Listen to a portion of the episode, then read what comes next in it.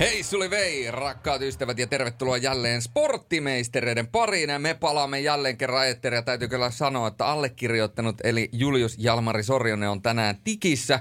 Nimittäin meillä on tuossa vanha kunnon PPP eli pelipäivän puntti. Se on tällä hetkellä nakutettu tuohon alle. Vedettiin hyvä lounas tuohon päälle, vähän palautusjuomaa. Sitten jälleen tätä legendaarista BCAA-juomaa. Mä oon taluttanut tämän turisti eli meidän vieraan tänne meidän tota, äh, Kehräsaaren studiolle.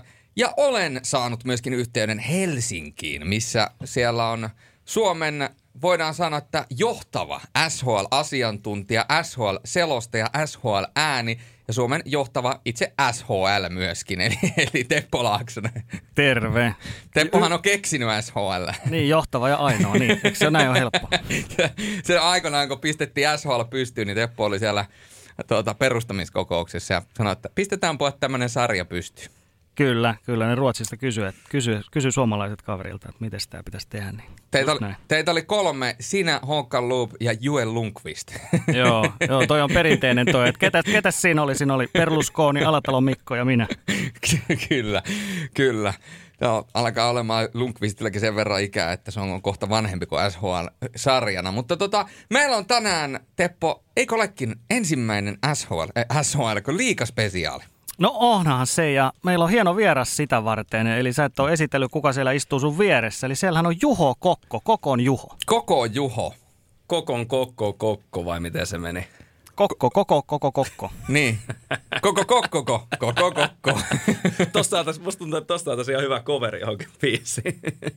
Joo, se saatais. Mutta Juho Kokko, ystä, ystävämme ja kollegamme, liika kausi odottaa oven takana. CHL polkaistiin eilen käyntiin ja liikakausi alkaa sitten tuossa parin viikon päästä. Niin tota, mikä fiilis? Fiilis on huikea. Tätä on odotettu. Mä oon nyt alkanut laskemaan kyllä jo vähän tunteja sen kauden alkuun. Tämä on aina, kun pitää alkaa jostakin laskemaan, niin pitkään lasketaan päiviä, sitten lasketaan tunteja. Ja ehkä varmaan pari päiväinen kauden alku, niin aletaan laskea jo minuutteja, mutta tota, huikea kausi. Ulkona paistaa aurinko. Syksykelit alkaa tulla, sitten tulee talvi, sitten tulee kevät.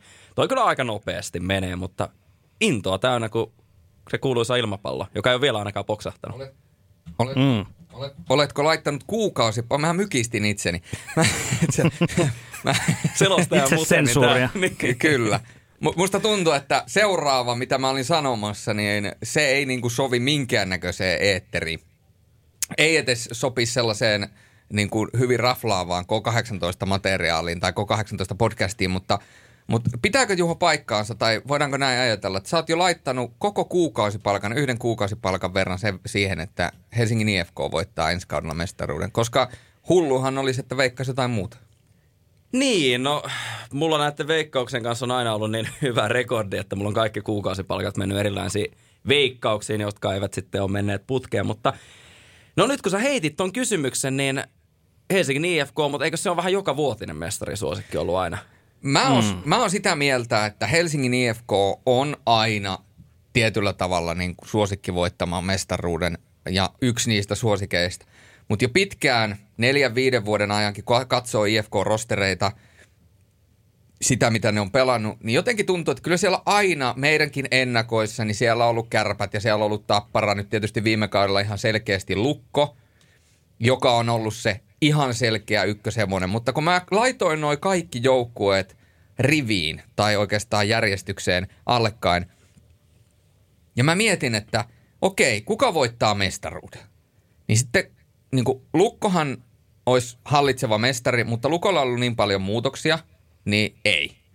Sitten Oulun kärpät, dynastiajoukkue männävuosilta, katsoo Oulun, oululaisten tämän hetken rosteria – siellä on aika paljon kysymysmerkkejä kuitenkin niistä pelaajista, jotka sinne on hankittu Casey Vermanista lähtien. Joo, on joskus tehnyt maaleja ja näin päin pois, mutta niin kuin, että jos pitäisi laittaa ykkösmestarisuosiksi, ei. Sitten kaikki muut, Ilveshan tekee nousua, mutta ei vielä riitä. TPS on hyvä joukkue, mutta että ykkössuosikiksi ei. Tappara, niin kuin, äärettömän kova sentteriosasta, mutta sitten katsoo kokonaisuutta, niin ei. Sitten mä aloin miettiä, että Helsingin IFK, Juman kautta, niillä on ihan hirveä rosteri, niin kuin aina. Niillä on aivan jäätävät sentterit, niin kuin aina. Mutta se, mitä niillä on tällä kaudella, mitä niillä ei ole aina ollut, niillä on valmennus, jossa on oikeasti A, IFK-laisuutta, eli toisin sanoen Ville Peltonen, B, siellä on valmennusta, jossa on auktoriteettia, Ville Peltonen ja Corey Murphy, ja C, siellä on valmennusta, jossa on lähivuosien ymmärrys ja näkemys siitä, mitä vaatii Euroopan huipulla pärjäämiseen eri Corey Murphy ja Rögle. Ei kahta sanaa. Helsingin IFK tähän kauteen, kun lähtee, niin on mun, jos mun pitäisi jollekin lyödä kaikki rahat, niin Helsingin IFK. Mutta me voidaan, voidaan käydä se sitten jossain toisessa jaksossa IFK läpi. Mutta miten sitten, kun Roki nousee liikaa? No ei, ei nyt mennä tonne, ei, ei lähetä nyt tonne kotiseudulle, koska se, sehän on ihan sama, vaikka Roki lähti Suomisarjat nipulla, niin mä lyön kaikki rahat Rokille aina. Aina kaikki peli. Mm. Joo. Tota, ajateltiin silleen niin kuin viime kaudellakin, että viisi joukkuetta esiteltäisiin käytössä lävitte per jakso, niin tähän on nyt sitten viisi seuloutunut. Niin jos me sinne Rovaniemelle lähetä Juliuksen kotiseudulle, mutta jos aloitetaan tänään tuolta Lappeenrannan suunnasta, eli Juhon kotiseudulta, eikö näin? Joo, Rovaniemeltähän on muuten oikeasti aika pitkä matka Lappeenrantaan. Muutamat ystävät, ystävät tota noin, niin on käynyt siellä pääs, pääsykokeissa ja ajaneet muuten yhdessä päivässä sinne, että täytyy nostaa hattua. Mutta joo, aloitetaan ehdottomasti Lappeenrannasta, että rakas kotikaupunkini on sitä edelleenkin ja 22 vuoden taival tuli Lappeenrannassa nyt sitten, sitten päätökseen, kun toi muuttoauto kerran vähän huonon kytkimen lähti tuosta tota, tosta vähän pomppien kotipihasta liikkeelle, mutta mutta tota, joo, aloitetaan ihmeessä. Ei mulla ole mitään sitä vastaan. Hmm, kyllä, Hessu kysyi itse siis meiltä heti kärkeä tuosta Saipasta, eli Pekka Virta. Millaista Saipaa me otetaan Pekka Virran alaisuudessa ja mitä uutta Virta tuo sinne sitten pelitavallisia tai muita asioita? Mä otan tähän sen verran kiinni, että mä oon Pekka Virtaa hehkuttanut oikeastaan niin kauan kuin sporttimeistereitä on tehty. Jatkan hehkuttamista. Kun katsoo Saipan pelaamista – niin jo nyt siellä on havaittavissa ja nähtävissä ihan selkeitä sellaisia pelillisiä toisteisuuksia ja sellaista, että Pekka Virran, siellä kun kiekottomat pelaajat liikkuu, niin mu- sieltä näkee, että niiden kiekollisien tai kiekottomien pelaajien liikkeellä on jokin merkitys. Ja ne tekee asioita, ne repii keskustaa, jolloin esimerkiksi vähän heikompi tasoisetkin pelaajat pystyy heittämään näitä poikittaissyöttöjä neljön ja viisikoitten läpi ja kaikkea muuta. Siellä on jotain, mä näen, että Pekka Virta tuo seksin takas Lappeenrantaan. Mä oon ihan samoilla linjoilla. Ja tossa tai siis lätkä. niin, ei, ei, niitä voi erottaa toisista. Ei, no se on kyllä ihan totta. Se on kyllä ihan totta. siis joo, mä allekirjoitan noin Jullen, Jullen heitot ja on siis ihan täysin niin kuin samaa mieltä tuosta Saipan uudistuneesta pelilmeestä ja se, mikä tuossa Lappeenrannassa on noussut esille on, että aika monikin on ollut yllättynyt minä mukaan lukien siitä, että kuinka selkäytimestä toi näyttää jo monelle pelaajalle tulevan toi virran pelitapa ja sitä on ollut kyllä ihan todella miellyttävään katsoa, että Saipahan pysyy kiekolla pitkään. Jos sä pääse omat alueelta avaamaan, sä teet muutaman lisälenkin, mutta sä pysyt edelleen kiekolla. Ja ja tota, muutama pelaaja tuossa noussut, noussut harjoituskaudella esille, joista sitten tietysti on alkanut spekulaatioita, että tuleeko näitä tällaisia läpimurtoja, mutta, mutta se mitä mun mielestä Pekan haastatteluja, kun on seurannut tässä työn puolesta, niin täytyy muistaa ja vähän lukea niitä ja analysoida sieltä rivien välistä, että sä saat sen todellisen mesitsin, mesitsin Pekan lausunnoista ja se, että Pekka on itsekin myös sanonut, että hän on jopa itse ollut vähän yllättynytkin tästä, että kuinka, kuinka suunnitelmien mukaisesti asiat on, asiat on mennyt ja minkälaista dataa tuolta harjoituspeleistä on hänen valmennustiimilleen tullut, niin kyllä täytyy sanoa, että Lappeenrannassa on pullot aika hyvin uunissa ja siellä on sellainen tietynlainen vapautuneisuus kyllä ainakin omasta mielestä ollut, ollut niin kuin organisaatiostakin havaittavissa ja tämmöinen uuden ison alun odotus heillä – Sanokaa, jos mä olen väärässä, tai oikeastaan mä en välttämättä, ei voi todistaa, että mä oon väärässä tai oikeassa absoluuttisesti, mutta mulla on teoria tähän sun äskeiseen, äh, kun sä sanoit, puhuit tästä, äh, tästä, mitä Pekka Virtakin on kertonut, että hän on yllättynyt siitä, kuinka sitoutuneita pelaajat on ja kuinka... Äh, Silloin, kun mä pelasin vielä eri lajeja joukkueissa ja valmentajat vaihtu, niin se yksi tärkeimpiähän asioita valmentajalla on se, että sen valmentajan pitää from day one myydä itsensä ja se tapa, millä pelataan sille joukkueelle. Niin, että kun se valmentaja kertoo, että me pelataan näin, koska silloin tapahtuu näin, niin se on helppo ottaa vastaan, mutta sitten kun mennään kentälle, niin alitajuntaisesti pelaajat ja varsinkin paremmat yksilöt, niin helposti tulee sellainen fiilis, jos sä oot pelannut pitkään ja sä oot jopa menestynyt, että kyllähän mä nyt tämän hoidan ja sitten aletaan vähän varjoimaan ja sitten aletaan muuttamaan. Ja sitten kun paljon tapahtuu tätä muuttamista ja varjoimista, niin se pelisysteemihän yksinkertaisesti hajoaa. Eihän se pysy se sapluun. Mutta kun Pekka Virta, sen ei tarvi myyä enää itseään. Se on mennyt kalpaan, kattokaa mitä tapahtui kalpassa. Se on mennyt lukkoon, kattokaa mitä on tapahtunut lukossa. Ja mitä ne pelaajat puhuu Pekka Virrasta lukossa. Vili Saarajärvet, Eetu Koivisoset, Jonne Tammelat, kaikki ne, aivan kun ne niinku tietyllä tavalla, ei nyt voi sanoa, että ne palvoo Pekka Virtaa, mutta ne, tiedätkö, nostaa sen, että Tämä oli se, joka teki muutoksen. Jonne, Tammela, Jonne Tammelalle se on tehnyt muutoksen. Eetu Koivistoiselle se on tehnyt muutoksen. Pekka Virran ei tarvitse myydä itseään. Se tulee Lappeenrantaan. Nämä jätkät tietää, että hei, nyt tuli shamaani, nyt tuli sensei. Että me kuunnellaan, mitä toi sanoo, me tehdään, mitä se sanoo, ja se vie meidät luvattuun maahan.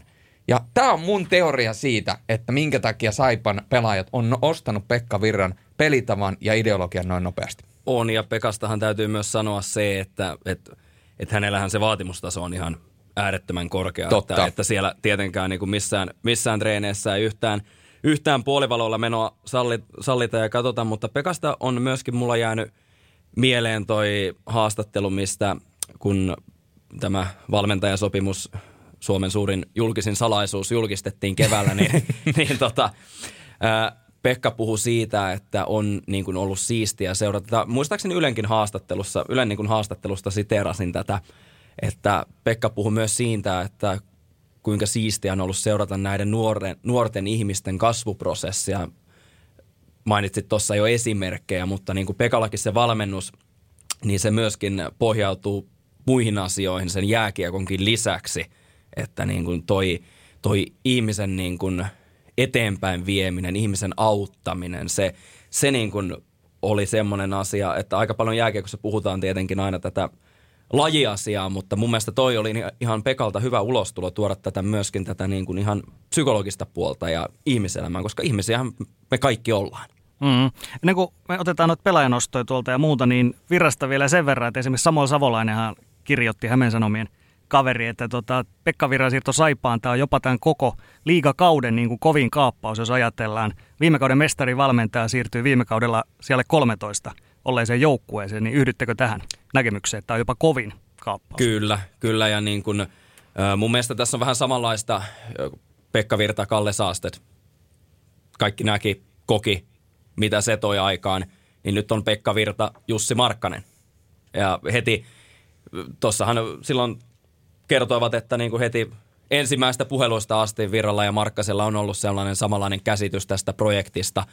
Niin tota, kyllä toi on, mun paperissa toi on kovin valmentajakaappaus kuitenkin, kun katsoo jo pelkästään Pekan merittejä sitä arvostusta koko jääkeikkopiirissä. Ja se pelaajat, kun pelaajat katsoo ulkopuolelta Saipaa, niin ei millään pahalla. Mä oon ollut Saipa-selostajana ja ollut niin kuin Saipa-perheessä mukana, mutta Saipa ei välttämättä viimeisimpänä vuosina ole ollut se kaikista niin kuin mediaseksikkäin joukkue liittyä. Jos sä mietit nousevana huikeana pelaajana, jolla on niin yksilötöitä, joka haluaa jo menestyä, niin Saipa ei välttämättä ole ollut se paikka, mihin sä lähdet.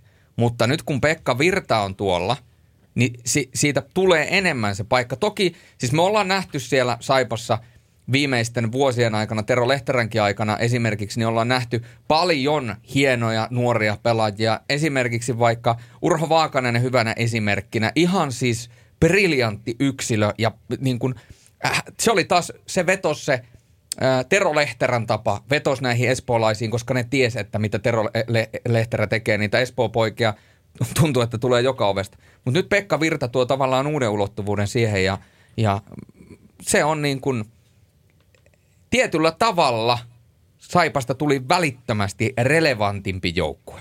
Mm. Ketäs pelaajanostoja ja ylipäätään huomiota joukkueen kokoonpanosta haluatte tehdä? No mä voin tästä nyt aloittaa sen verran, että mä annan sen jälkeen mister, toiselle Mr. Saipalle puheenvuoron, mutta äh, mun mielestä yksi tärkeimpiä asioita tuossa Saipan koko ryhmässä on se, että Kalle Maalahti palasi kotiin. Kalle on oikeasti niin kuin ihan käsittämättömän hyvä puolustaja. Se on oikeasti puolustaja, joka pystyy, pystyy niin kuin, ää, tekemään peliä. Se, Kalle osaa nykyään puolustaa ja siinä on myöskin sellaista tietynlaista johtajuutta, mitä Saipa tarvitsee – toinen paluumuuttaja, kotiinmuuttaja, joka tuo myöskin tavallaan vaarallisuutta erikoistilanteisiin ja kaikkea, mitä hän tekee, David McIntyre.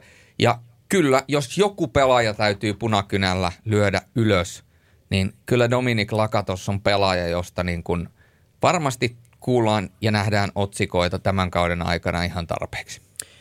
Kyllä, ja Lakatos ihan tuonne Ilveksen puolelle huhuttiin, huhuttiin myös kevään aikana, ja tässä oli muutama pelaaja, joita, joita Ilvekseen myös huhuttiin tulevalle kaudelle. Hyviä nostoja. Jarno Koskeranta, toinen kausi kapteenina ja toi viime kausi oli hänelle, hänelle varmasti todella raskas ja tietenkin ne odotukset, että kun sä tuut Pietarin SKAsta, niin odotettiin, että jossakin villeä spekulaatioita. Tässä nyt juntataan se 50 pistettä runkosarjaa, mutta tietysti se, että Koskiranta aika paljon enemmän puolustavammassa roolissa SKassa pelasi, mutta kuitenkin... Tämä on hyvä pointti. Eikö, eikö näin, että Koskirannalle ehkä vähän niin kuin median ja yleisön puolelta laitettiin paineita, että jos tulee enemmän tämmöinen niin kuin kahden suunnan niin kuin hyvä joukkuepelaaja, maailmanluokan joukkuepelaaja tulee liikaa, niin se ei tarkoita sitä, että se on automaattisesti se pisteiden tekijätähti. Ei, ja toi, Profiili toi... ei välttämättä ole ihan sellainen. Kyllä, ja kun sä oot monta vuotta pelannut erilaisissa roolissa kuitenkin verrattuna siihen, minkälaista roolista Koskeranta aikanaan liikasta KHL-kiertueelle lähti. Totta kai onhan hän tapparassa se 40 pistettä tehnyt ja viime kaudella kuitenkin 22 pistettä Saipassa, joka jäi liigan hännille. Niin jos Saipa nyt olisi vaikka top 6 joukkue ollut edellisellä kaudella, niin totta kai kyllähän Koskirannan pistemäärä olisi väkisinkin erilainen ollut, mutta, mutta Koskiranta on kuitenkin todella tunnollinen pelaaja, tunnollinen johtaja. Ähm, se kuitenkin se, että sä pystyt pelaamaan kumpaankin suuntaan ja, ja tuot siihen ylivoimapelaamiseen kuitenkin sen oman taitos. Ää, Koskirannan lisäksi on ehdottomasti harjoituskaudet ollut pakko poimia ää, liikan toinen ojantakainen, eli Valtteri Ojantakainen, joka itse asiassa tällä viikolla, kun tätä nauhoitetaan, niin teki Jukurit Saipa-ottelussa hattutempun. Ja viime kaudella jo taisin lähetyksessäkin aika paljon mainita sitä, että, että niin kuin Ojantakaiselta nyt odotetaan sitä – sitä niin kuin viimeistä läpilyöntiä, että sä pystyt paikan liikatasolta vakiinnuttamaan. Ja kyllä kaikki elkeet näyttää tällä hetkellä siltä, että, että niin kuin nyt olisi mahdollisuudet tulevalla kaudella se breikkaus tehdä, mutta toisaalta niin ihan se klassinen sanonta menee, että nuoret pelaa syksyllä ja kokeneemmat sitten, sitten niin kuin keväällä, että eihän ton harjoituskauden niin kuin Nuoret, as, as, nuoret, mä, me, nuoret mä ja... sanoa pojat pelaa syksyllä, mutta eihän tässä kuitenkin ei nyt ehkä ojan takasta enää pojaksi voida kutsua. Nuoret ja Otto Karvinen pelaa syksyllä. Varmaan Karvinen painaa taas ensimmäiseen kymmenen peliin jonkun seitsemän, kahdeksan pinnaa. Niin, no, joo. Niin, niin, ja sitten tota, ää, ää, Nuutti Viitasalo, hyvin mielenkiintoinen puolustajahahmo tuolta pääkaupunkiseudulta Jokerien sopparipelaajia toki, mutta Kiekko-Vantaassa varsinkin viidellä viittä vastaan peli viime kaudella Mestiksessä todella isossa roolissa. Ja Viitasalohan on Kalle kanssa pelannut käytännössä tämän koko preseasonin samassa, samassa puolustajaparissa. Ja tota, Viitasalo oli, oli kyllä vähän semmoinen, semmoinen hahmo, että kun äh, hänen tota, noin niin, äh, tästä sopparista kuulin, niin oli vähän silleen, että okei, että onko nyt, että onko ehkä niin kuin kolmoskentän pakkiparin, kolmas kakkonen ehkä niin kuin pakkiparin, mutta kuitenkin tuossa painanut Maalahden kanssa menemään ja, ja Vantaassa viime kauden 25 peliin 15 pistettä, että, että niin kuin myöskin se tuloksenteko kyky on, mutta se, että sä pystyt sen saman tämän niin kuin tuloksenteokyvyn mestiksestä liikaan siirtämään, niin se ei todellakaan ole käytännössä kenelläkään tapahtunut läheskään kaudessa, mutta kyllä mun mielestä niin kuin semmoista varovaista tällaista yliviivauskynää voidaan laittaa tuohon Viitasalon paikalle. Ja sitten nämä ulkomaalaishankinnat, mitä sä, mitä sä jo Julle otit tuossa muun muassa kiinni. Ja se, mikä pitää Saipasta vielä mainita, on se, että toi Saipan pelaajalista harjoituskaudelle on ollut ihan järjyttävän suuri.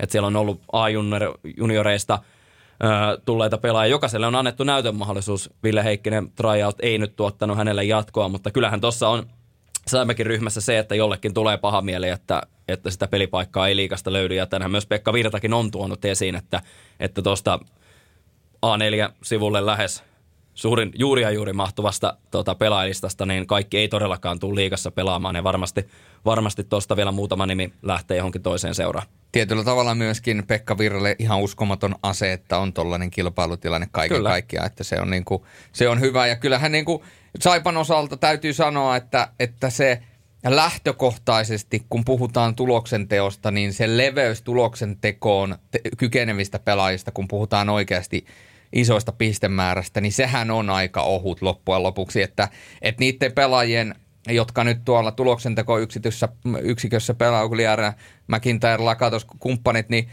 eh, tietyllä tavalla myöskin totta kai Koskiranta, Loimaranta ja muuta, niin, niin pisteitä täytyy tehdä ja, ja, ja pitää pystyä kyke, niin kuin, kyetä kantamaan joukkuetta, koska – ja mä veikkaan sen, että erikoistilanteet voi olla myöskin, ne ei ole Saipalle ollut.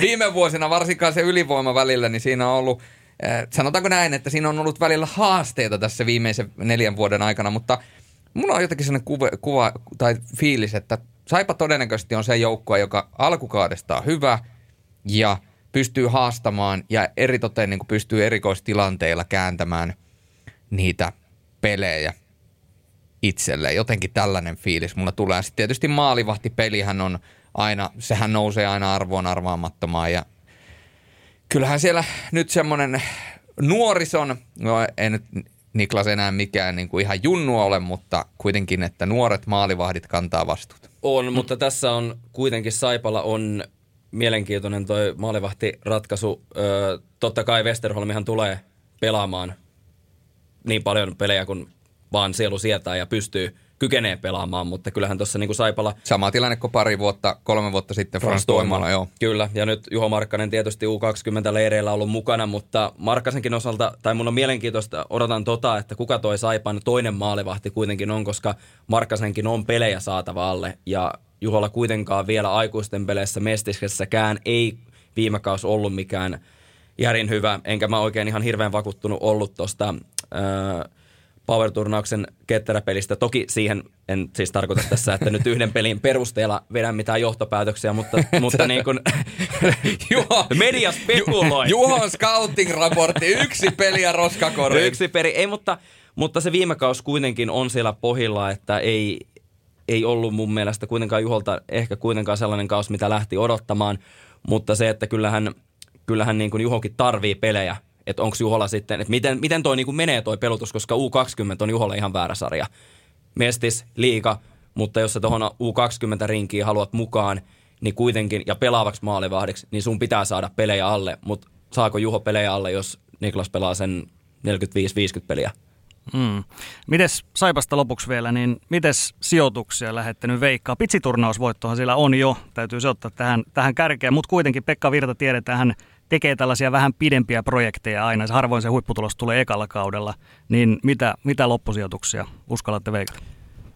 Niin, tässähän sitten taas keväällä saa kuulla, miten väärässä on, väärässä on tota, Saipa loppusijoitus, niin mä, mä oon rankannut Saipan sijalle kymmenen. Että kymmenen parhaan joukkoon sija kymmenen on mun mielestä tästä listauksesta Saipalle se maksimi, koska tämä on Viran ensimmäinen kausi. Että se on, mun mielestä se on ihan ihan niin kuin absurdia lähteä odottamaan jotain top 6 sijoituksia tai, tai tällaisia, että sehän on jo ihan käsittämätön yllätys tämän projektin ensimmäiseltä kaudelta. Mutta jos Saipat on kymppisiä ottaa, niin kaikki mikä sen jälkeen heille tulee on plussaa, että eihän, eihän tätä Virran projektia mitata tällä ensimmäisellä kaudella, vaan vasta sitten tämän sopimuksen viimeisellä kaudella. Mutta toki niitä välietappeja tähän projektiin tarvitaan ja niitä, niitä sieltä, sieltä tulee, mutta en mä, mä, en, mä en pysty kymppisiä korkeammalle saipaa laittamaan omissa papereissani. Mulla oli käytännössä ihan sama. Mä sanoin, että se maksimi lasikatto on siellä 10, 9, tavallaan viimeisistä sääliplayeripaikoista taistellen on se Saipan ikään kuin mulle se lasikatto. Ja mä oon perustelut on ihan samat. Siis Pekka Virta on ihan uskomattoman hyvä valmentaja ja varmasti pystyy tekemään Saipasta paljon paremman joukkueen – mutta niin kuin sanottua, niin Pekka Virtahan, ainakin mulla on jäänyt semmoinen fiilis, että hän ei ole kuitenkaan loppukädessä niin tulosorientoitunut, vaan hän haluaa nähdä sen prosessin. Hän haluaa nähdä, miten se prosessi etenee ja että se prosessi menee oikeaan suuntaan. Voitot, tappiot, niin ne on sitten osa sitä prosessia. Totta kai aina on kivempi voittaa kuin hävitä, mutta nimenomaan, että se tähtäin on niin kuin pitkällä aikajänteellä – ja mä uskon, että Pekka Virta henkilökohtaisesti on tyytyväinen jo siihen, että hän näkee ensimmäisellä kaudella, että Saipa pystyy, Saipa pystyy pelaamaan hänen näköistä tai heidän näköistä voittavaa lätkää ja pistämään joka kerta, kun he men, laittaa pelipaidan päälle, niin he pystyy laittamaan joka ikisen joukkueen ahtaalle. Oli sitten päivä, kellonaika tai halli mikä tahansa. Tämä on niin kuin Tämä on varmaan saippa paketoituna tähän. Toi oli aika mm. hyvä klausaus. Toi on, toi on juuri näin. Joo. Kyllä. Kurri sanoi, hyvä. Hyvä. Hyvä. Hyvä. Hyvä. Hei, mutta sitten mennään toiseen joukkueeseen, niin sen kausi ei ollut ihan niin hyvä, eli puhutaan Jypistä. Jypistä. Jyväskylän ylpeys viime kaudella 15 sija, niin sehän on seurahistorian heikoin sijoitus siis, eli kun 15 mm. joukkueen liigaa on nyt pelattu jokunen kausi, niin 15 sija Jypille. Ihan, ihan sysi paskakausi. No sä kiteytit ton ja se jotenkin tuosta varmaan saisi ihan moniosaisen dokumenttisarja, mitä kaikkea tuohon tohon niin kuin lokakuulta tonne, mihin tuo runkosarja nyt huhtikuun alkuun, kun se nyt päättyi.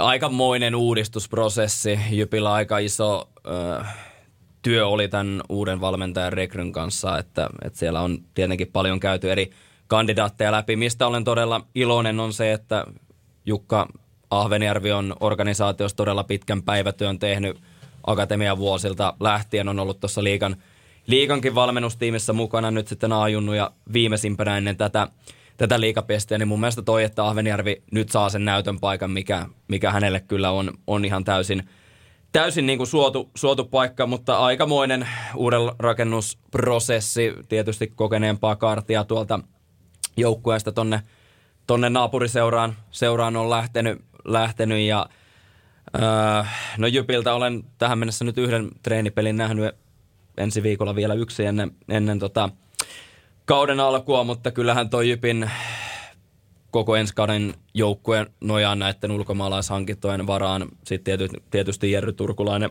muun muassa odotetaan häneltäkin samanlaista kautta vähintään kuin edellinen kausi ja siitä vielä mielellään paremmaksi, mutta, mutta kyllähän tuossa niin Jypillä on se, että, että hyvin maltillisesti omasta mielestä pitää tuohon alkavaan kauteen odotuksissa ja spekulaatiossa lähteä. Ihan täysin samaa mieltä.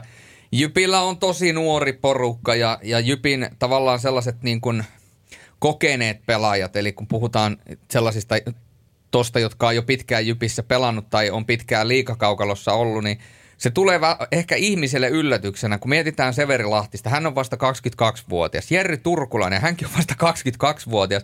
Sitten se, mikä on kaikista sairainta, niin kun mietitään Brad Lambertia, mietitään, että oliko junaa, menikö junaa, floppasko, ja nyt Brad sanoo, että hän on valmiimpana iki, kuin ikinä tähän kauteen. No varmasti on. Kaveri on vasta 17 vuotta. Ja drafti tulossa. Niin, mm-hmm. että et, niin kuin, siellä on tosi paljon näitä nuoria ja tavallaan, jotka niin kuin Antti Kalapudas voidaan kokea, niin kuin laskea jo Nestoriosastoksi 25-vuotiaana. Mutta se, että et, et, kyllähän nyt nuorennusleikkaus on tapahtunut ikään kuin vanha kuulu, kuuluisa, onko se papat vai sedät jaksaa heilua tyyppinen ratkaisu, niin ne, ne on nyt tyhjennetty ja nyt vanhimmat äijät on siellä alle 30, 28 vuoden, joten kyllähän tämä on, tää on tätä sisäänajoa – näille nuorille pelaajille. Juhka Ahvenajärvi varmasti osaa sen porukan ajaa sisään ja enemmänkin itsellä mielenkiinto kohdistuu, niin kuin Juho sanoi, näihin ulkomaalaispelaajiin, miten he pystyy pelaamaan. Ja sitten totta kai Jere Turkulainen, hän on pommin varma pisteiden tekijä, nakuttaa varmaan niitä samanlaisia pistemääriä kuin tähänkin mennessä. Voi olla, että jopa enemmän, kun nyt tavallaan vastuu, vastuun kanto täytyy olla kovempaa. Ja sitten nämä pari nuorta pelaajaa, eritoten totta kai Brad Lambert, mutta ehkä vielä enemmän katson tällä kaudella Joakim Kemeliä, koska hänellä on kyky laukaista jokaisesta positiosta, hänellä on kyky laukaista suoraa syötöstä, hänellä on kyky laukaista vaikeasta asennosta nopeasti ja se, se hänen attribuuttinsa eli laukaus, mä en nyt lähde mihinkään väsyneisiin Patrick Lainen vertauksiin tässä, mutta kaikki tietää, mistä Patrick Laine on tullut tunnetuksi tai parhaimmat laukaat on tullut tunnetuksi. Joakim Kemelillä on joku sellainen siinä laukauksessa, joku sellainen sädekehä, minkä mä näin välittömästi, kun mä ensimmäisen klipin viime kaudella näin, katoin, että juma kautta katoin niitä junnupelejä, kun se laukoi ja P-pisteen kaaralta lähti aina ja pienestä kulmasta, pienestä, niin tohon niin kun, totta kai katsotaan mikä on peliaika ja muuta, mutta tässä lähivuosina niin häntä seuraan kyllä erittäin suurella mielenkiinnolla. Mm. Ennen kuin jatkatte pelaajista, niin sanon vaan sen, että tosiaan tuo keski-ikä, niin Jyppihän on selkeästi nuori joukkue ensi kauden liigassa 21-76, ja vanhi joukkue, jos otetaan siihen vaikka, niin Vaasan Sport 28-32 on heillä keski-ikä, niin se erohan on ihan valtava. Joo, ja siis mähän itse asiassa viime viikolla tein tämän Jypp vastaan Vaasan Sport, niin siinä kyllä, siinä kyllä niin kuin näki sen, varsinkin kun yleisö oli hallissa, Virtasen Jonnehan twiittasi pelin jälkeen, että olipa niin kuin oikeasti siistiä pitkästä aikaa, että täällä oli porukka. Ja sen kyllä näki, että oikeasti kyllä Virtanen, Stolperi ja kumppanit syttyi aika isosti sille pelaamiselle. Kemelistä vielä kiinni. Tein viime keväänä tämmöisen niin sanotun lainapestin tonne U20 SM-sarjan pudotuspeleihin. Tein ton Öö, muistaakseni villikorttikierros taikka, taikka sitten ensimmäinen puoliväli Taisi olla villikorttikierros. Kävi tryoutilla. Tra, joo, tryoutilla, mutta, mutta jatkoa ei tullut. tullut. Jännä. Ei, ei riittänyt U20, mutta liigaan niin. kuitenkin. Mulla oli, mulla oli kato vähän pientä loukkia siinä. Niin Onko tota, U20 sittenkin kovempi kuin liiga? No sehän on kovempi sarja. Tässä, on, tässä kun näitä sarjoja nyt rumpataan aina tietyn väliä liitonalaisia sarjoja sarjoja tota noin, niin eteenpäin, niin voi olla, että U20-sarja ja Mestes kenties yhdistyy. No ei, tämä nyt oli ihan atusta haettua, mutta äh, Kemelistä sen verran, sen verran, että varsinkin toi kiekollinen osaaminen, luistelutaito, nämä asiat, mitä Julle äsken otti kiinni, niin nehän tuli siellä U20 pudotuspeleissä ihan häikäisellä tavalla esiin. Toki 0 plus 0, mutta kun sä katsot sitä kokonaiskuvaa, niin kyllä sen kaverin sä näit, vaikka niin kuin olisit selostanut silmät kiinni, niin sä olisit sen kevelin sieltä kyllä kyllä pystynyt poimimaan. Ja äh, ulkomaalaispelaajista tämä puolustaja Jan Shotka äh, oli siis Litvinovin tehokkain puolustaja edellisellä kaudella. Niin tota, tykkäsin kyllä tuossa sportpelissä hänen niin kuin tämmöisestä asennepelaamisesta ja, ja, ja niin kuin liikkeestä ja miten, miten niin kuin omassa päässä, päässä toimii, että, että kyllä niin kuin Jyppikin tarvii näitä, näitä puolustajia, paitsi Antoni Hongan tyyppiset, se Hongan luistelu, avaus, syöttölapaa, wow, tykkään – mutta se, että niin kuin, kyllähän Jyppi tarvii myöskin niitä tukevia puolustajia, joihin joukkue voi tukeutua, kun omassa päässä tulee pitkiä kamppailupelaamisia. Ja kun Hongalta ollaan vaadittu, pyydetty ja toivottu onnistumisia molemmilta Hongan veljeksiltä silloin, kun he on liikaa pelannut – niin Honkahan pelasi viime kaudella varsinkin se kauden jälkimmäinen puolikas, niin sehän oli ihan häikäisevää. Ja sehän on ikään kuin mennyt suuressa keskustelussa ihan täysin ohi, että Honkahan oli pakkien pistepörssin vitonen liikassa. Eli ihan elittitaso pisteiden tekijänä. Eli, eli tämä on myöskin semmoinen asia, että kyllä nyt kun Antoni, Honka, äh, Antoni Hongalle sitä vastuuta ja tavallaan – tätä ajatusta joku on joskus jopa puhunut niin kuin seuraavasti Sami Vatasesta ja mitä kaikkea näitä vertauksia on ollut, niin, niin kyllä nyt niin kuin alkaa myöskin Antoni Honka näyttämään sitä osaamista, mitä häneltä on odotettu. Ja hänkin kuitenkin vasta 20-vuotias, että, että, että nuori, nuori porukka ja sitten toi maalivahtiosasto, Markus Ruusu, Niko Parkkinen, Topias Leinonen, ää, jotenkin toi maalivahtiosasto, niin mit, Markus Ruusu viime kaudella näytti monta kertaa, että sitten kun se paras päivä tulee, niin ihan täydellisiä valot alas pelejä ja nollaa joukkueita ja näin päin pois, mutta sitten se tasaisuus niin puuttuu sieltä. Että Markus Ruusu varmaan kuuluu näihin äärettömän lahjakkaisiin maalivahteihin, jolla se pääkoppa ei ole sitä tasaisuutta siihen ikään kuin lahjakkuuden tasolle tai lähellekään sitä koskaan saanut. Eli sitten kun tulee se – päivä, kun hän yltää siihen potentiaaliinsa, niin ihan mahdoton saada kiekkoa hänen selkänsä taakse. Mutta sitten se, kun tulee se päivä, että on vähän heikompi päivä, niin sitten sen kyllä niin kuin näkee saman tien, että okei, että nyt pomppii kaikkia vähän rännikiekoissa. Okei, nyt ei saa rännikiekkoa niin kauas lähteä edes hakemaan, mutta siis niin kuin, että nyt se on, ja Parkkisen Nikohan oli silloin aikoinaan, muistan, kun hän tuli, on tämän, tämän tarinan kertoa, hän tuli ensimmäisiä kertoja liikaa, ja silloin Patrik, äh, Patrikainen, kun Laurikainen – oli loukkaantuneena, niin Parkkinen oli käynyt pelaamassa yhden pelin ja Laurikanen loukkaantui uudestaan, niin koko Jypin some oli silleen, että laittakaa se Parkkinen maali, että sehän on niin kuin tyyli uusi Laurikanen. mutta, tota, mutta siis ää, erinomainen nuori poika, mutta kyllähän tämä on vähän tämmöinen, vähän fi, semmoinen fiilis, että opettelukausi nuorelle jengille ja potkitaan noita nuoria eteenpäin. Mm, niin näistä ulkomaalaisista vielä piti sanoa, niin tosiaan näistä on aika paha sanoa, koska siis Reed Gardiner Saksan kakkostasolta, sitten tämä on tämä Breiden Christopher tulee Itävallasta Innsbruckista, että sieltä on tullut välillä niin kuin tosi helmilöytöjä, mutta välillä on tullut sitten ihan, ihan täyttä sutta ja sekundaa, että se on todella vaikea sanoa, mitä heistä tulee. No sitten tämä huonekalumies Sotka, se tosiaan... Siinä tulee ilma, ilmasta mainosta. Mä, mä suosittelen Jypille, jos haluavat, haluatte pieniä, pieniä lisätuloja, niin eikö kannattaisi miettiä joku tämmöinen pieni huonekaluyhteistyö nyt tuohon tsekkikaverille? Ai Vai mitä? joo, joo, se Jypin, Jypin kaikkien aikojen pakkipari, Shotka ja Masku. Sotka ja Masku, joo, kyllä.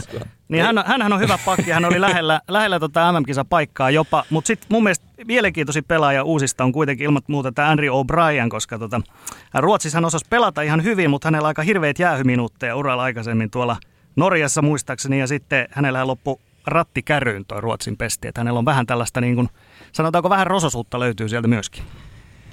No, tuomio. No mutta sehän, sehän on jotenkin sitten niin kuin, oh, jollain tavalla sen näköistä, mitä Suomessa on totuttu näkemään, että näitähän on ollut näitä kaiken näköisiä kaiken näköisiä ikään kuin floppeja ja, ja, ja skandaaleita ja sitten on tultu Suomessa. Toki joillekin on ollut Suomessakin niitä skandaaleita ja kärryjä ja kaikkea muuta, mutta joo, tosi mielenkiintoinen pelaaja ja, ja, ja se, että ää, varmasti parhaimmillaan pystyy tekemään pisteitä ja kunhan vaan pysyy boksista poissa, niin varmaan pystyy auttamaan omaa joukkuettaan – Maksi... Ja ratista pois. No nimenomaan, kyllä, kyllä.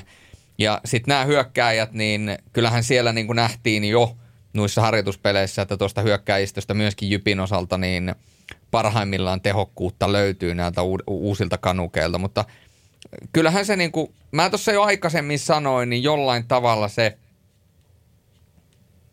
tuo Jypin kokonaisuus – Gardinerhan teki tota, itse asiassa, sehän teki kärppiä vastaan hatullisen kanssa tuossa treenipelissä, että et silleen niin kuin ihan, ihan, ihan ok sisääntulo, mutta jotenkin mulla jää semmoinen niin kuin jypistä kokonaisuutena semmoinen fiilis, että varmasti tosi mielenkiintoinen joukkue seurata noiden tiettyjen yksilöiden kautta, ja varsinkin jos noi pohjoisamerikkalaiset ja tietysti huonekalumies Shotka, niin tota, jos, jos pelaa hyvin, niin on varmasti viihdyttävää katsottavaa. Honka äärettömän viihdyttävää katsottavaa. Valtteri Kakkonen, semmoinen all-round-puolustaja, tekee tuloaan semmoiseksi äärettömän hyväksi all-round-puolustajaksi koko Suomessa. Niko Seppälän haastattelut on täyttä kultaa ja siihen kun lisätään vielä Jere Turkulaisen viihdyttävyys sekä nuoret Brad Lambert ja Joakim Kemel ja totta kai siellä on puistolla ja kumppaneita, niin varmasti tulee viihdyttäviä otteluita siellä täällä, mutta se koko kauden mitta, niin bottom 5 joukkue mulle ilman kysymysmerkkejä. Mitäs Juho? Mä, on, mä komppaan veli Sorjasta ihan, tota, ihan tota noin niin täysin. Eikä, äijä kyllä tyhjensit pajatson ja en mä tähän lyö mitään. Sä tyhjensit ton sun lounasastiankin jo, niin kaikki on tyhjä. mä, sä, oliko näin, että Täs, tällä kellonlyömällä niin mä voin lähteä. Kiitoksia, työni on tehty. Leimaat kellokortin mennessä ja ding. No. Joo. No mutta Jyppi oli siinä, niin jos me jatketaan seuraavaa jengiä, niin sehän oli tässä meidän listauksessa se oli sitten Jukurit, ja Jukurit on eittämättä nyt, siis sehän no on, niin, nyt sehän on no niin. löylyä vähän kiukaalla. Mielenkiintoisin Jukurit sitten tämän liigapaluun, ja silloin tietysti mielenkiinnolla odotettiin, että Risto Duffahan silloin palasi palas myöskin Jukureihin, ja sitten oli kovat odotukset, että jes, mitähän tästä tulee, mutta aika lailla taaperustahan se on kuitenkin Jukureilla isossa kuvassa ollut, mutta nyt sitten Olli Jokinen, niin odotukset on vähintäänkin korkealla. Niin, miltä Juha sun mielestä näyttää tämä HIFKin finaalipari tällä kaudella?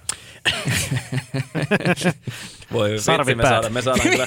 Me... Olli Jokinen vastaa Ville Peltonen, siinä on muuten kiekkoromantiikka. Eikö, eikö tässä muistaakseni IFK on somessa ollut joku kuva vasta noista, äh, kun joukkoja pelasi treenipelit, niin kaksikko oli, oli, kaksikko oli vähän ennen peliä, peliä jutulla, mutta siis äh, Jukureista äh, todellakin ehdottomasti, jos puhuttiin, että Pekka Virta on tämän kauden kovin valmentajarekry, niin kyllä täytyy sanoa, että tämä on ehdottomasti eniten puheenaiheita kuitenkin herättänyt joukkueen Mikkelin Jukurit. Ja tota, öö, mä oon Jukureista sitä mieltä ollut tässä, että kun totta kai Jukurithan on saanut paljon kuraa tuolla eri konteksteissa ja, ja tota, totta kai niin kun keskustelulle pitää aina, aina niin, keskustelulle pitää olla sijaa, mutta tämä, että nyt Jukureita on myöskin vähän kritisoitu tästä, että on otettu nimekäs pela, entinen pelaajahahmo, jolla kokemusta ei kuitenkaan miesten tason valmennuksesta ole, että Jokisellahan on tämä vahva akatemiatausta tuolla ää, Rapakon takana, mutta mun mielestä Jokisen pesti Jukureihin oli ainoa ratkaisu, jonka Jukurit enää pysty tekemään, koska nyt on kuitenkin testattu Duffa. Ei toiminut. Sen jälkeen tuli Kangasalusta. Ei toiminut. Sitten vielä niin kuin toinen seuralegenda Marko Kauppinen, joka sitten lähti juniorimaajoukkueen valmentajaksi, vaikka oli tietenkin optiota olemassa öö, tätä kautta varten, niin kenet muut jukurit enää olisi tuonne voinut hankkia? Ihan niin kuin oikeasti, koska nyt jos tämä Jokisen kanssa tämä aloitettu projekti ei tuota tulosta, niin mitä, mitä jukurit enää tuossa oikein, onko, onko jukureilla enää mitään menetettävää? Mä niin. heittäisin tämmöisen kysymyksen ilmoille, koska, koska kuitenkin nyt selkeästi, vaikka tätä tietenkään nyt niin kuin – Ollikaan ei ole haastatteluissa myöntänyt, mutta kyllähän tuo nyt näyttää, että hänen niin kuin, tulolla on ollut vaikutusta, että tuolla on nyt Jarkko Immoset ja Pekka Jormakat ja Petrus Palmut ja Aksel Rindelkin kuitenkin jatkaa Mikkelissä. Mikko Kokkonenhan lähti pelikanssiin tälle kaudelle, niin mä heitän tämän kysymyksen ilmalle, että mitä, mitä muuta Jukurit enää voi tehdä mm. tarkistaakseen, että Ainakin Jukurit kiinnostaa nyt. Kyllä. Se on ainakin iso ero. No se on just näin. Ja se, että mun mielestä toi sun pointti, että Jukureilla ei ole mitään hävittävää, niin se oli hyvin kiteytetty. Tämä koko keissi on kiteytetty sillä Olli Jokinen ja Mikkeli Jukurit. Heillä molemmilla on ikään kuin tällainen win-win situation. Koska se, että joo, että sä lähdet sitä valmennusuraa hakemaan ja sitä ammattilaisuraa hakemaan nimenomaan valmentajana, aikuisten valmentajana, Olli Jokinen, niin hän lähtee suoraan liikasta. Mutta mietitäänpä sitä asiaa näin päin jos Mikkeli Jukurit on 12, 13, niin joo, kukaan ei varsinaisesti ole yllättynyt. Kukaan ei ole silleen, niin kuin, että wow, mitä täällä tapahtuu. Mutta jos Mikkeli Jukurit menee sääleihin, edes sääleihin, niin Olli Jokisesta tulee legenda. Hän on se, joka sai mikkeliläisen kiekkoilun ensimmäistä kertaa playereihin ää, liigassa. Ja taas toisaalta Mikkelin Jukurit, he on taapertanut tuolla, niin kuin Juho sanoi, he on taapertanut tuolla vuosikausia. Kaikkea on kokeiltu ja loppujen lopuksi tilanne on ollut se, että suora lainaus herra Kauppisen suusta, kun, kun on vaikeaa, niin ei ole helppoa. Sun on vaan syötävä se piip. niin, ei mutta joo. Niin kyllähän tämä kokonaisuus on se, ja jos mietitään Mikkeli Jukurilta ylipäätänsä, niin nyt Mikkeli Jukurit on ensimmäistä kertaa pitkästä aikaan oikeasti relevantti. Mikkelin jukureita seurataan, Mikkelin jukureista kirjoitetaan, Mikkelin jukurit on koko ajan kansanhuulilla.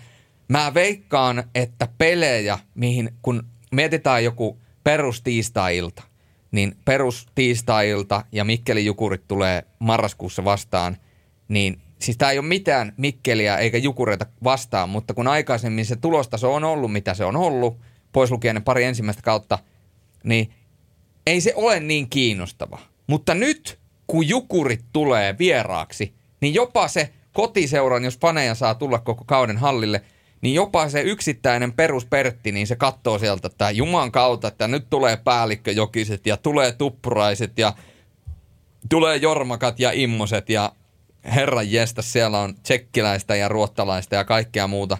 Mennäänpä vähän katsomaan jääkiekkoa. Et kyllähän tämä niinku, tää on kokonaisuutena, niinku, tämä on ikään kuin pieni ilmiö. Ja, ja tätä on tosi mielenkiintoista seurata. Ja mä toivon jääkiekkoilun ja, ja tietysti Jukureiden kannalta, että tämä edes hetken aikaa toimii, jotta me saadaan oikeasti nauttia tästä niin kuin jukuri, jukuri, jukurilaisesta tällaisesta niin kuin – heimosta uudestaan. Et se, niin kun, se, tuo, se tuo väriä ja se tuo vähän semmoista niin piristyttä tuohon tulevaan liikakauteen.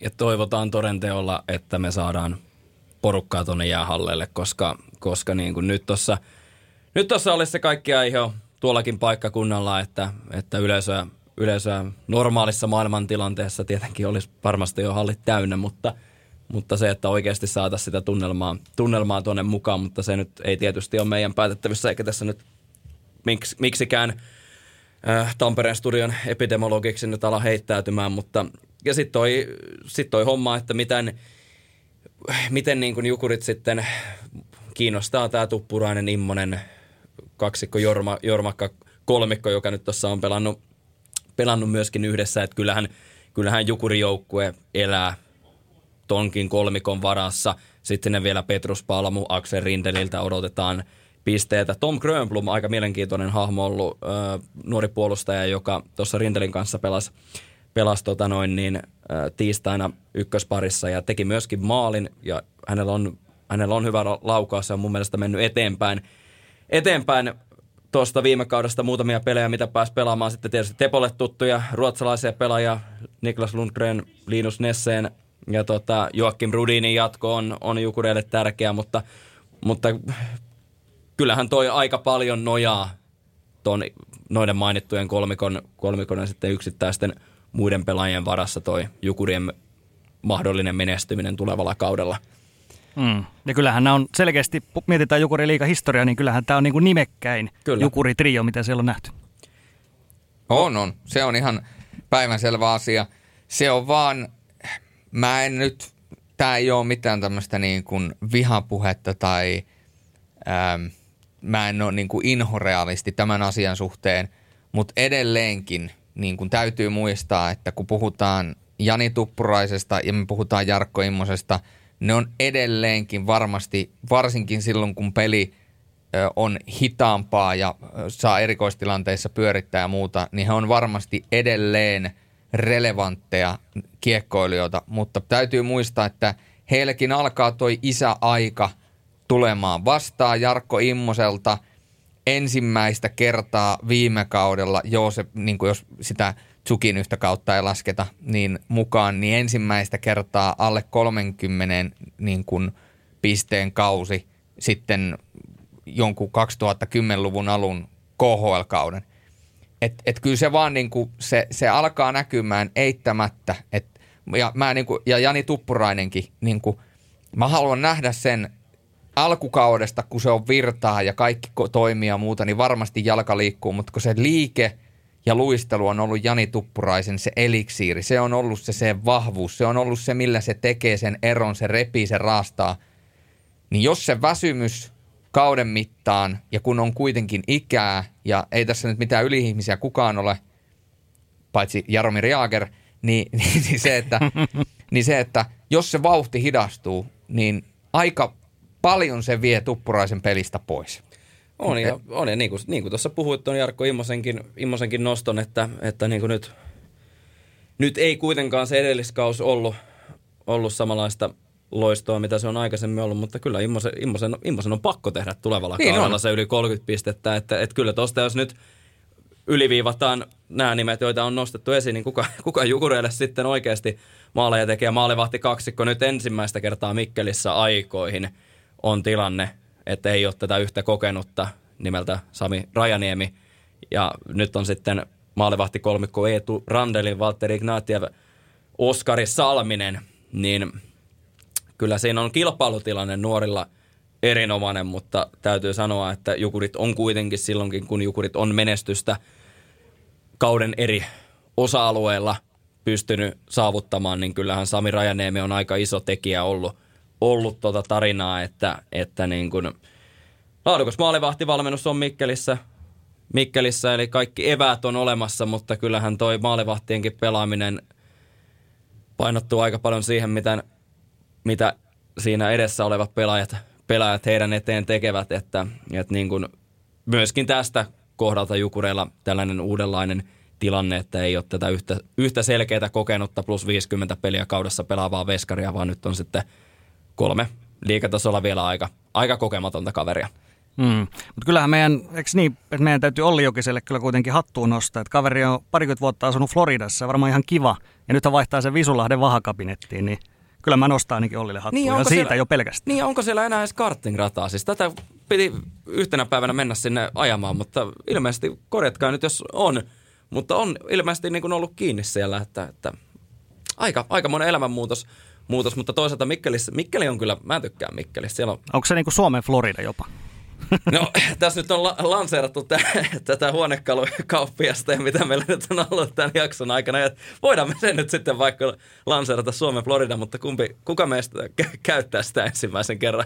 Kumpi meikäläinen vai Julle, Julle tota, ensi kauden lähetyksessä, mutta tota, ehkä en vielä uskalla lähteä tuolla termillä sisään myymään tota illan ottelutuotantoa. Mutta tota. S- mä veikkaan, että sulle taas jukureita todennäköisesti ensi kaudella tulee, niin jos sä kysyt, eh, kysy, kysyt sitä – Mun pitää kysyä. Sun täytyy, sun täytyy kysyä, että minkälainen on ollut, minkälainen on ollut Mikkeli kaupunkina Floridan jälkeen. Että Kummassa on helpommat liikennejärjestelyt? No kyllä sen mä veikkaan, että Mikkelissä, koska siellä ihan hirveästi niin kuin ruuhkaa näitä oleva. En ole koskaan ollut, onko ollut joskus Mikkeliläisessä ruuhkassa?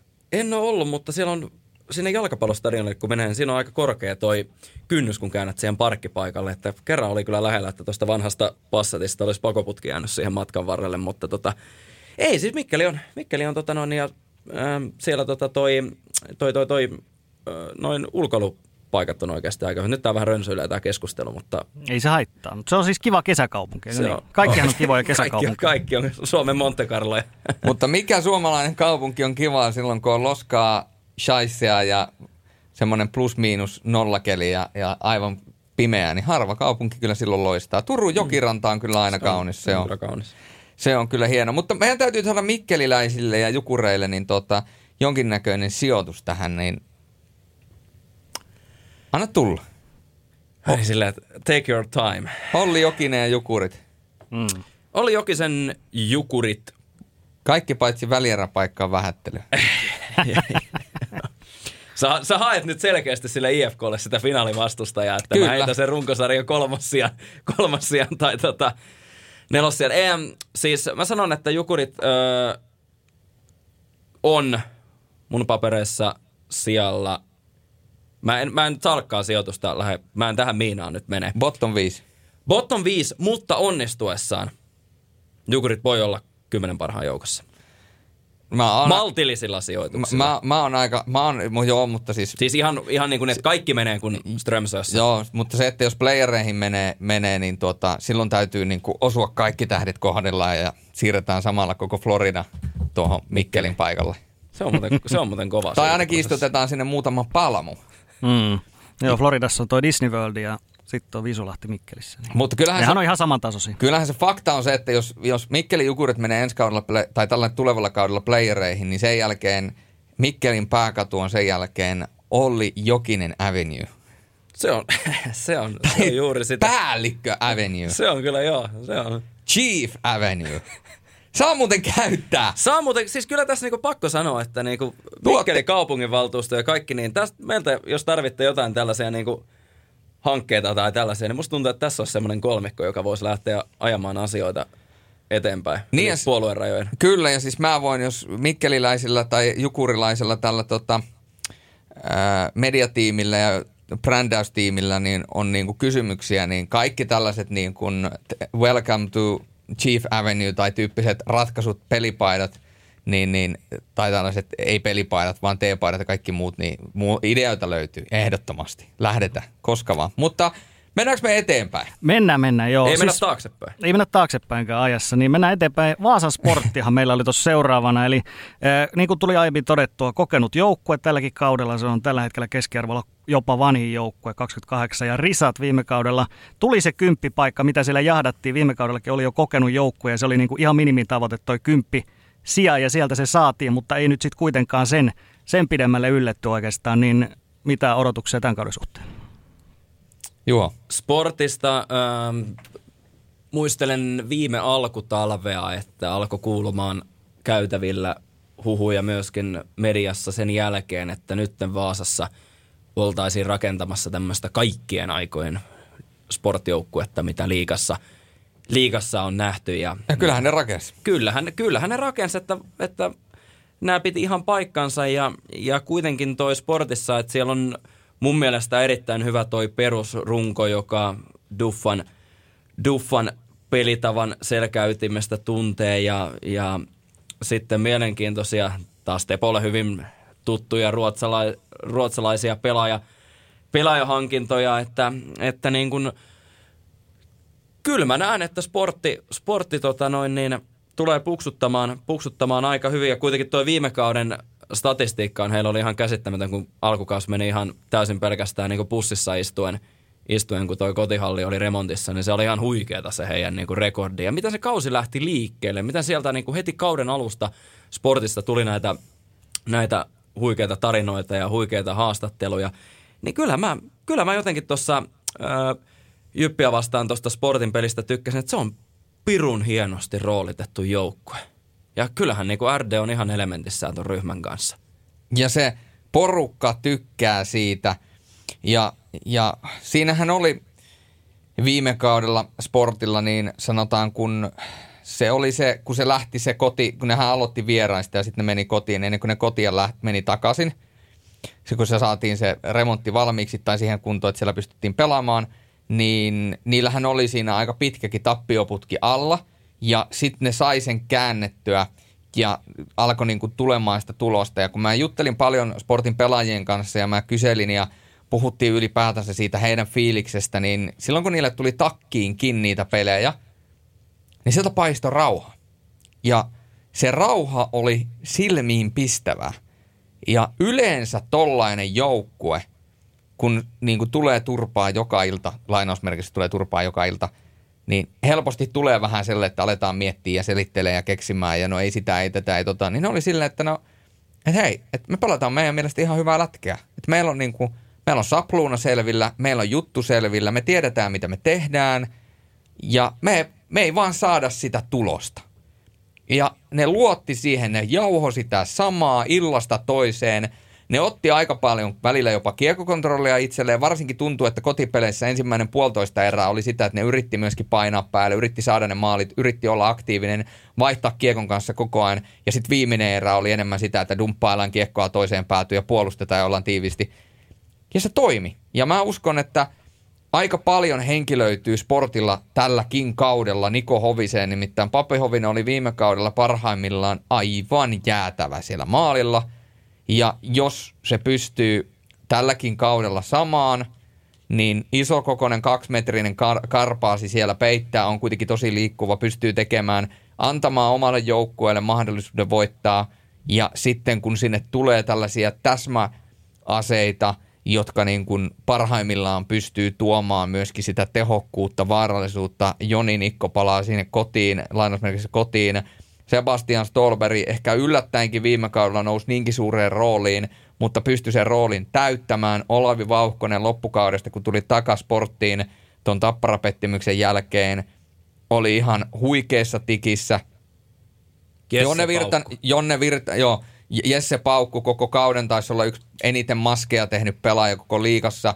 Tosi hyvää raatamista – ja sitten jos nämä tietyt pelaajat pysyy vain terveenä, niin kaikki on kunnossa. Mika, Mikael Keränen, ihan siis virtuosimainen edelleen. Roope Talajalla oli kuumia kausia, kylmiä kausia. Jonne Virtanen muistetaan kantoi jopa kultakypärä alkukaudesta. Ja sitten alivoimien eriko, erikoismies Teemu Väyrynen.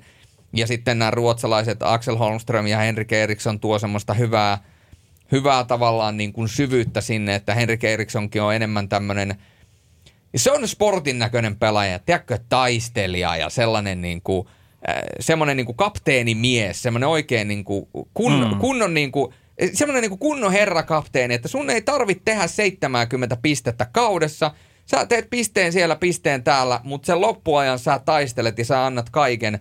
Ja kun sinne kentälle mennään, niin sun panoksesta se ei ainakaan kiinni. Sellainen sellainen fiilis mulla on jäänyt Henrik Erikssonista näiden kaikkien vuosien jälkeen. Niin, niin hän on siis, hän on seura legendaali Djurgårdenissa. Hän mm. oli fanien suosikki pelaaja ja siis hän on vähän niin kuin nyt jo lopettanut Lennart Petrel Hifki tai tuota, kyllä, kyllä. Jukka, Jukka Peltola Tappara siis, että sä saat joka pelissä se 100 prosenttia. Pisteitä ei varmasti tule mitenkään hirveästi, mutta, mutta tämä on niin kuin tämmöinen esimerkki pelaaja koko joukkueelle. On ja sitten toinen mun mielestä esimerkkipelaaja on itse joukkueen virallinen kapteeni Erik Riska. Poimin tuossa – kun valmistauduin ja valmistaudun vielä edelleenkin viimeisiä, eihän tässä tietenkään koskaan tätä valmistautumistyötä kauteen saa valmiiksi, vaan se jatkuu kauden alkaessa, mutta poimin jatkoajan haastattelusta Erik Riskalta mun mielestä hemmetin hyvän sitaatin, kun puhuttiin kapteeniudesta hänen osaltaan, niin tämmöinen lainaus, vaikka tekisin tuplasti enemmän maaleja kuin viime kaudella, niin se ei anna meille enemmän voittoja. Toi on hyvin sanottu. Se on kyllä erittäin hienosti kiteytetty. Se on, Erik Riska on kyllä, on kyllä erittäin hieno mies, suoraselkäinen ja ennen kaikkea myöskin erittäin helppo haastateltava siinä määrin, että hän kertoo oikeasti sen, mitä hän näkee ja kokee tapahtuu pilpittömästi. Ja se on myöskin sellainen niin kuin suoraselkäisyyden merkki. Kyllä sport, siis sillä, ja sitten siellä on vielä totta kai kanadalaiset puolustajat, jotka hankittiin. Sean Heska on tietysti kaikille tuttu ruotsalainen Emil Johansson ja sitten niin kuin tuossa aikaisemmin mainittiin ruotsalainen Axel Holmström. Sanotaanko näin, että, että ruotsalaiset tuo varmaan niin kuin, vai mitä sanot Teppo, niin tuo semmoista tietynlaista stabiiliutta tuohon joukkueeseen. Juu, siis kyllä Holmström, hän on lähtökohtaisesti, hän on siis ykkössentteri tuossa. Jos hän vaan pysyy terveenä, niin, niin tota, ihan varmasti tekee tulosta, mutta kyllä mua viehättää tässä joukkueessa erityisesti se, että siellä on hirveän paljon näitä pelaajia, joilla todellakin työhanskat pysyy siinä kädessä – Eli työmiehiä. On ihan hirvittävästi näitä niin sanottuja ojankaivajia. Todella paljon. Se on muuten uusi sukunimi. Ei Ojantakainen, vaan Ojankaivaja. Ojankaivaja. Teppo Ojankaivaja. He ei ole vaan Ojankaivaja. ne, se on kyllä ihan totta. Ja sitten tämmöistä, niin kuin siihen kun lisätään tämmöinen niin kuin kiekollinen – spesialiteetti, mitä sieltä löytyy myöskin, eli Sean Heska. Mun mielestä Valtteri Viljanen on äärettömän aliarvostettu puolustaja niin kuin isossa kuvassa, mitä hän pystyy tekemään, kun puhutaan perusliikaseuraajasta ja näin päin pois. Tasapainoinen joukkue ja mun mielestä, jos nyt heitän ison jos, koska viime kaudella se lepäsi aika paljon Niko Hovisen harteilla – ja toi pelityyli, millä Duffa pelaa ja Sport pelaa, niin se vaatii hyvän maalivahdin – niin mä sanon, että jos Niko Hovinen pysyy edes lähelle samalla tasolla, millä se oli viime kaudella, niin kyllä sportin täytyy löytyä sijoilta 7-10. Siis sä luet mun ajatuksia. Mä olin just sanomassa ihan samaa. samaa ja tota, tota noin, niin eikä tosta, eikä tossa hirveän kauan mene, kun tota, tota noin, niin päästään mekin sporttia ihan livenä näkemään. Mm. Mutta se voidaan varmaan tässä kohtaa jo sanoa, että kun tässä kun näitä joukkueita muutamia arvioitu, niin se on ihan selvää, että tuonne kymppisakkiin tulee olemaan kyllä hirvittävää tunkua. Nimenomaan sitä 7-10, niin siinä on ihan hirvittävä tunku tulee olemaan. Siellä on tunkua ja sitten tietenkin mielenkiintoista nähdä. Aina pitää muistaa, nyt kun tässä maailmantilanteessa ollaan, että kuinka paljon tämä korona tulee vaikuttamaan. Että nythän me ollaan nähty jo tuolla Öö, Mestiksen puolella, liikan puolella käsittääkseni ei ole karanteeneja. Korjatkaa nyt, jos on väärässä, mutta en nyt muista, että olisi preseasonilla liikajoukkueessa ollut koronatartuntoja, mutta Mestiksessähän näitä nyt on nähty. Ja viime kaus, mitä nähtiin, niin nyt kun ei tietenkään tiedetä, mitkä, mitä tässä nyt tulee tapahtumaan kauden aikana, miten protokollat, miten kaikki alkaa elämään nyt, kun rokotus, rokotuskasvavu, kasvavu, kasvattavuus tässä nyt koko ajan – koko ajan muuttuu parempaan, parempaan päin, mutta toi, että, että kaiketi nyt päästään 60 ottelua pelaamaan, mutta kyllähän toi, kyllähän meillä tuossa jännitettävää, jännitettävää aina keväällä asti, keväällä asti riitti, mutta tunku on kova ja, ja tota, tota noin niin, puolen vuoden päästä aletaan olla viisaampia jo, ketkä sinne kymmenen parhaan joukkoon pääsee ja mahtuu. Se on. Mä heitän tähän väliin sellaisen asian, mikä piti tuossa jo alussa käydä läpi. Millä mietteen ja ajatuksen olette ottanut tämän sääntöuudistukset, minkä kansainvälinen jääkiekkoliitto IHF on lisännyt omaan sääntökirjaansa. Eli tietysti näkyvin on se, että siellä on se maalivahdin alue, joka on NHLstä ja KHLstä tuttu. Sitten se, että videotarkistuksia ja niin kuin coachin niin kuin haastoja, niin niihin on lyöty niin kuin lisää tavallaan efforttia, on enemmän asioita, minkä sä voit niin kuin tarkistaa.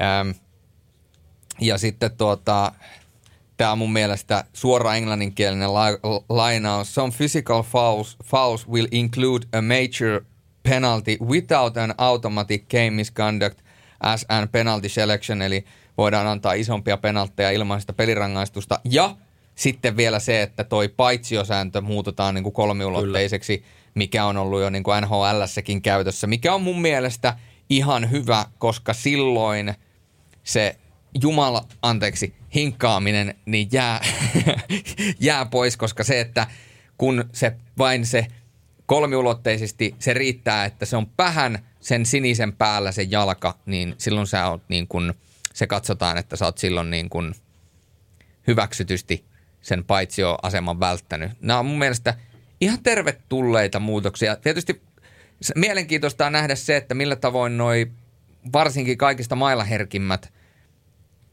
tuottaa, mailaherkimmät maalivahdit tämän osaa niin kuin lukea. Voi olla, että alku, alkukaudesta nähdään aika paljon niitä, että vahingossa tulee, tiedätkö, hämmennystä Kyllä. ja sitten tulee mm. näitä helppoja kaksi minuuttia. Mikä nähtiin myöskin silloin, kun otettiin käyttöön tämä tämä aloitussääntö, että ensimmäisestä varoitetaan ja seuraava, joka rikkoo kummalta puolelta tahansa, niin kaksi minuuttia pelin rangaistus. Niin veikkaus, että tässä saatetaan nähdä vähän samanlaista. Niin, kyllä se, jos mä sanoin ensin, niin tota, kyllä se mun mielestä tärkein on toi just noissa, että isoja rangaistuksia pystytään videolta katsomaan uudestaan, koska nehän pitää mennä oikein, oikein koska se on peli, ensinnäkin se pelin kannalta hyvin ratkaiseva isot rangaistukset, kääntää sen pelin usein ja sitten toisekseen mielellään nähtäisiin vähemmän tällaisia tilanteita, että pelissä sattuu asioita, jossa tulee pieni rangaistus tai ei ollenkaan, ja sitten joudutaan jälkikäteen antamaan sitten isojakin pelikieltoja. Mm. Mieluummin, että se saadaan heti alussa, alussa katsottua oikea se tilanne. Kyllä, kyllä ja tämähän nyt käsittääkseni tässä oli, että IHF ei ole vielä vahvistanut tätä, niin kuin, että se prosessi on vielä kesken, mutta sen jälkeen kun IHF, IIHF vahvistaa tämän – uuden sääntöuudistuksen sitten myöskin liikan kohdalta tulee se viimeinen vihreä valo, mutta siis ne viivathan siellä jo kaukaloissa on, että se on vain enää siitä kiinni, että tuolla, tuolla tota, onko se nyt Keski-Euroopassa se IHFn toimisto, missä tota, tota noin, niin nyt sitten vielä viimeisiä asioita puidaan ja käydään läpi, mutta... Ja liikallahan on ollut se, voidaan sanoa erikoinen tapa, että keski-eurooppalaiset sarjat – aika orjallisestikin noudattaa sitä, mitä IHF sanoo ja mitä IHF säännössä on, mutta Suomessahan ollaan vielä tehty näitä omia tulkintoja, vaikka siitä ohjataanko vai potkastaanko kiekkoa maaliin ja miten ne katsotaan. Sehän ei ole mennyt esimerkiksi siitäkin, hän tehtiin variantti, sääntö liikaan versus mitä se IHF ihan, jos luetaan piru raamattua, mikä se IHF virallinen sääntö on, että –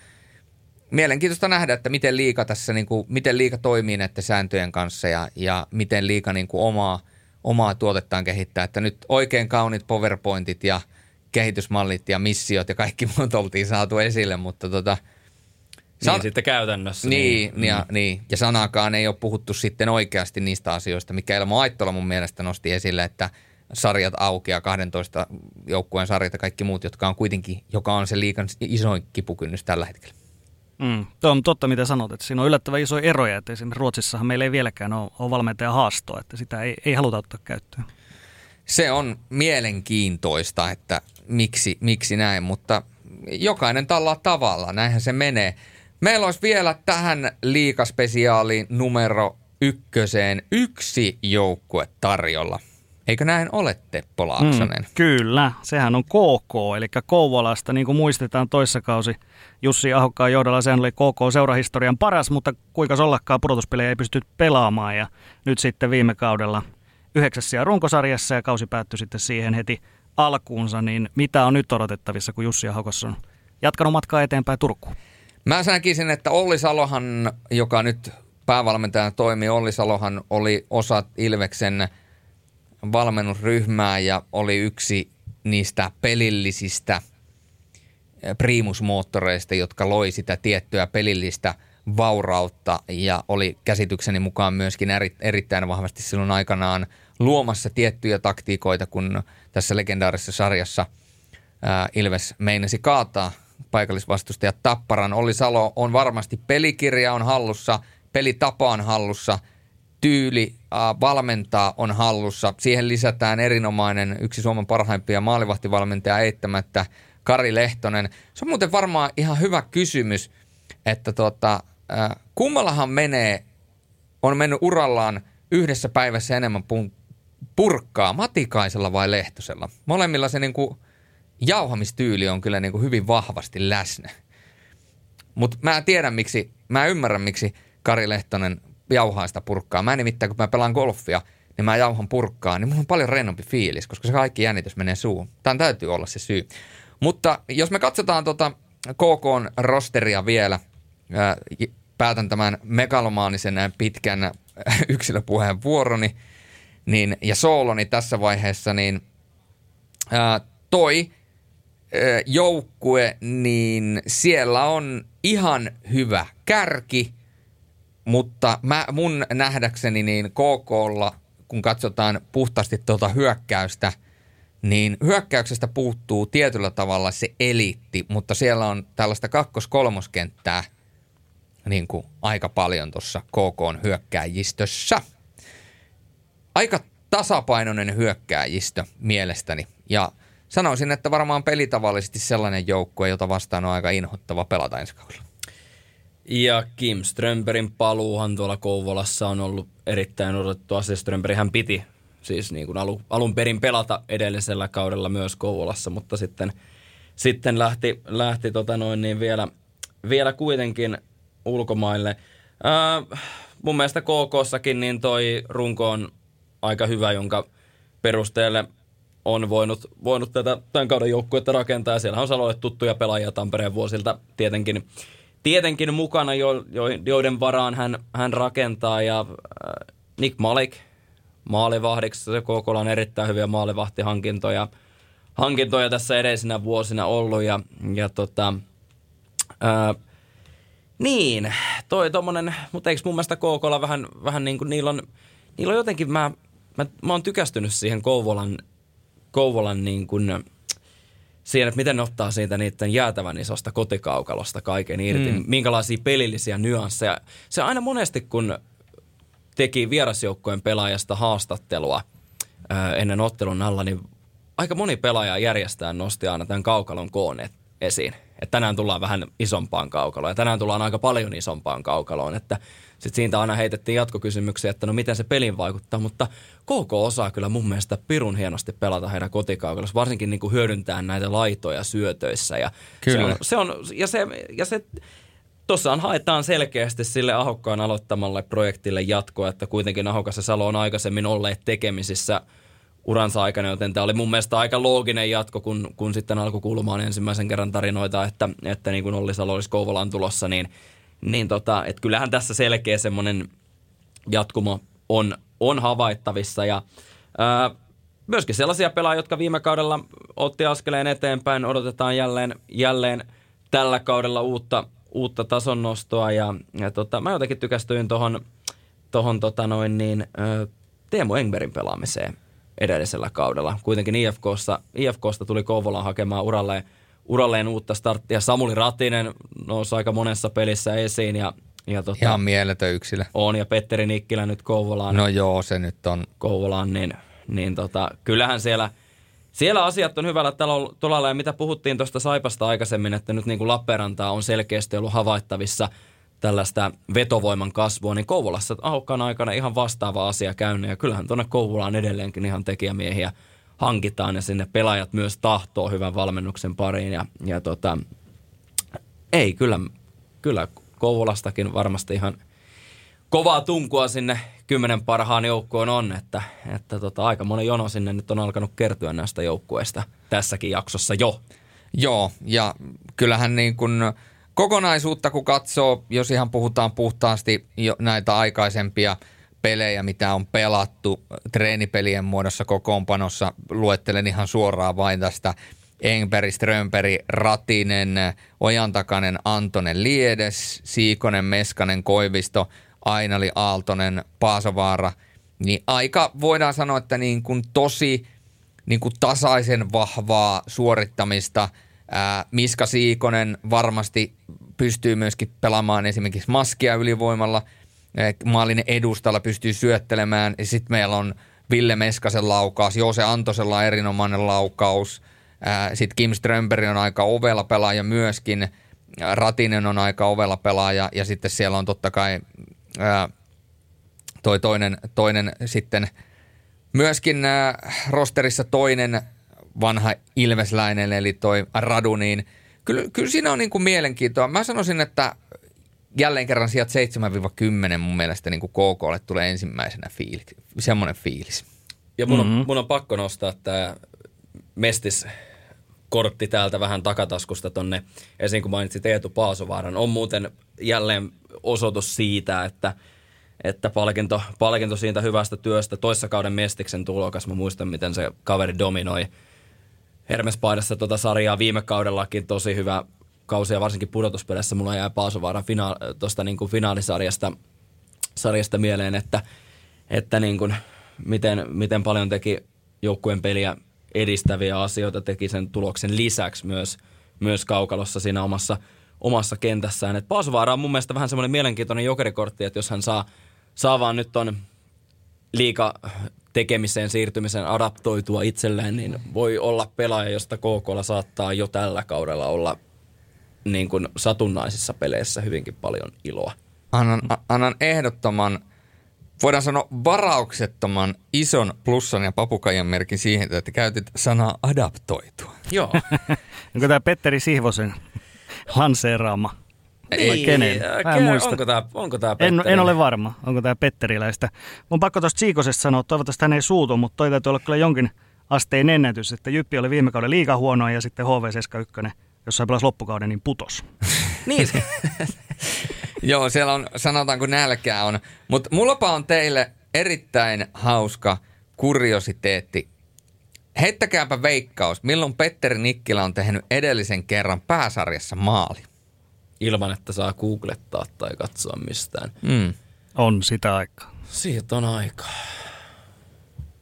Muistatko te pomista muistiinpanosta? En, en muista ulkoa, mutta Ruotsissa ei ainakaan tehnyt ollenkaan. Ei niin. Pitää paikkaansa. Edellinen Petteri Nikkilän maali ää, pääsarjassa, niin se täytyy hakea melkein parin vuoden takaa 31.10.2019. Ja peli oli Varmaan selostit kyseisen pelin Saipa HPK. Ah, aivan totta. Kyllä.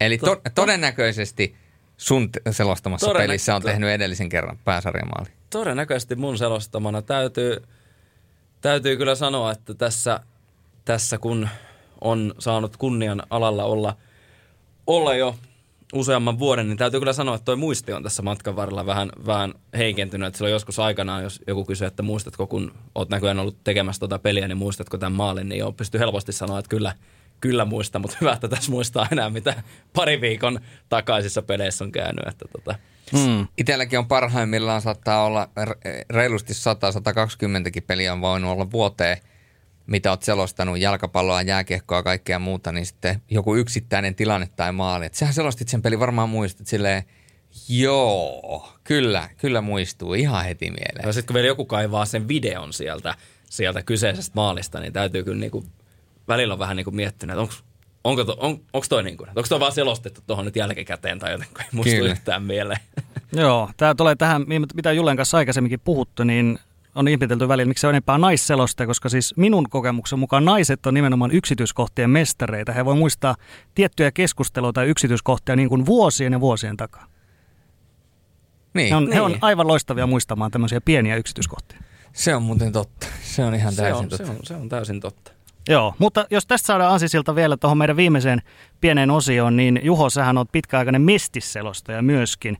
Ja Mestissä hyppää nyt Seemoren jakelu teille, niin eh, millaisia odotuksia Juho sulla on Mestiksen alkavan kauden suhteen? Mestiksen alkava kausi on jälleen ö, paluu sellaiseen aikaisempaan formiin, mitä Mestiksessä on. Eli siis ö, sarjahan jälleen kerran avautuu, avautuu ja tota, systeemi tulevalla kaudella ei muuten sitten anna kenellekään seuralle armoa. Eli siis ö, kun karsinat avautuu tuonne sarjaporasta alemmas, eli ö, Suomi-sarjaan, niin Mestiksessähän on sellainen tilanne, että nyt tulevalla kaudella ö, kaksi joukkuetta vähintään tippuu sarjasta pois ja niin kuin mahdollisuus olisi tietysti paperilla, että neljä joukkuetta putoaisi pois, mutta Suomi-sarjasta yksikään joukkue ei ole pelaamalla pystynyt Mestikseen nousemaan ja uskaltaisin ihan tässä, kun näitä kaikkia veikkauksia tässä nyt on välttänyt, niin mä nyt uskaltaisin tässä lyödä vaikka tämän tietokoneeni pantiksi, että ei myöskään tule tulevana keväänä, keväänä nousemaan, nousemaan jos, jos tota noin, niin mitään yllätyksellisyyksiä näihin sarjaformaatteihin ja, ja näihin ei tule, koska kuitenkin karsintasarja on eri asia kuin tuommoinen yksiosaottelu. Näitähän mm. on nähty, että Suomisarjan finaalia aikanaan pelattiin yksosasena, niin silloinhan se tarjoaa sulle sen, sen tota, ö, mahdollisuuden nousta sieltä yllättämään, mutta kun toi tasoero noiden sarjojen välillä on niin iso ja Mestisseuralla on ollut vähän tällaista kilpavarustelua tällä kaudella, että siellä on kyllä joka, jokainen seura on, on nyt käyttänyt joka ikisen euron, mitä vaan näihin pieniin budjettilaareihin on, on jäänyt verrattuna ehkä aikaisempaan ö, tilanteeseen, kun tota putoamisuhkaa suoraan sellaista ei ole ollut. Niin toihan on kuitenkin raakaa, että kaksi joukkuetta joutuu sanomaan hyvästi, ja ne kaksi joukkuetta voi olla ihan mitä tahansa väliltä Forssan palloseura Imatran ketterä.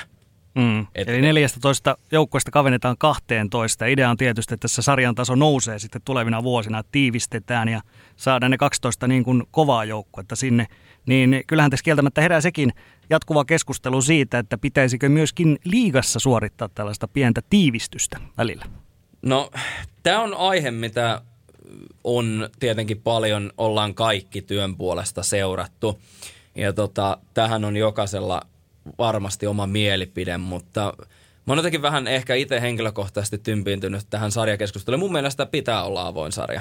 Se on, se on niin ihan faktaa, että, että kuitenkin, kuitenkin äh, toi mikä tuolla, no aina verrataan tuonne Ruotsiin, miten asia toimii, niin toihan on huikeeta, että Ruotsissa kuitenkin on tämä mahdollisuus sulla alemmasta sarjasta nousta ylemmässä sun niin kun, ja sieltähän ihan nimekkäitäkin seuraajia on käynyt hakemassa vauhtia, mutta mä nyt en tätä niin kuin oikeuspolitiikkaa ihan hirveästi ymmärrä. Liikahan on niin kuin osakeyhtiö, miten sä voit osakeyhtiöstä niin kuin pudottaa osakkaan noin vain pois. Ja, ja se, että on puhuttu siitä, että, että niin kuin pitäisi vaan saada ne karsinat niin kuin muodon vuoksi auki, että sulla on Mestiksestä mahdollisuus nousta, mutta onko Mestiksessä yhtäkään seuraa, joka pystyy nousemaan liikaan ihan oikeasti – olosuhteeltaan, että kyllähän tämä niinku vaatisi sen, että pitäisi tulla joku linjaus, että tuohon ja tuohon vuoteen mennessä sarjat avataan, jolloin niin kuin mestisjoukkueellakin olisi mahdollisuus panostaa olosuhteisiin,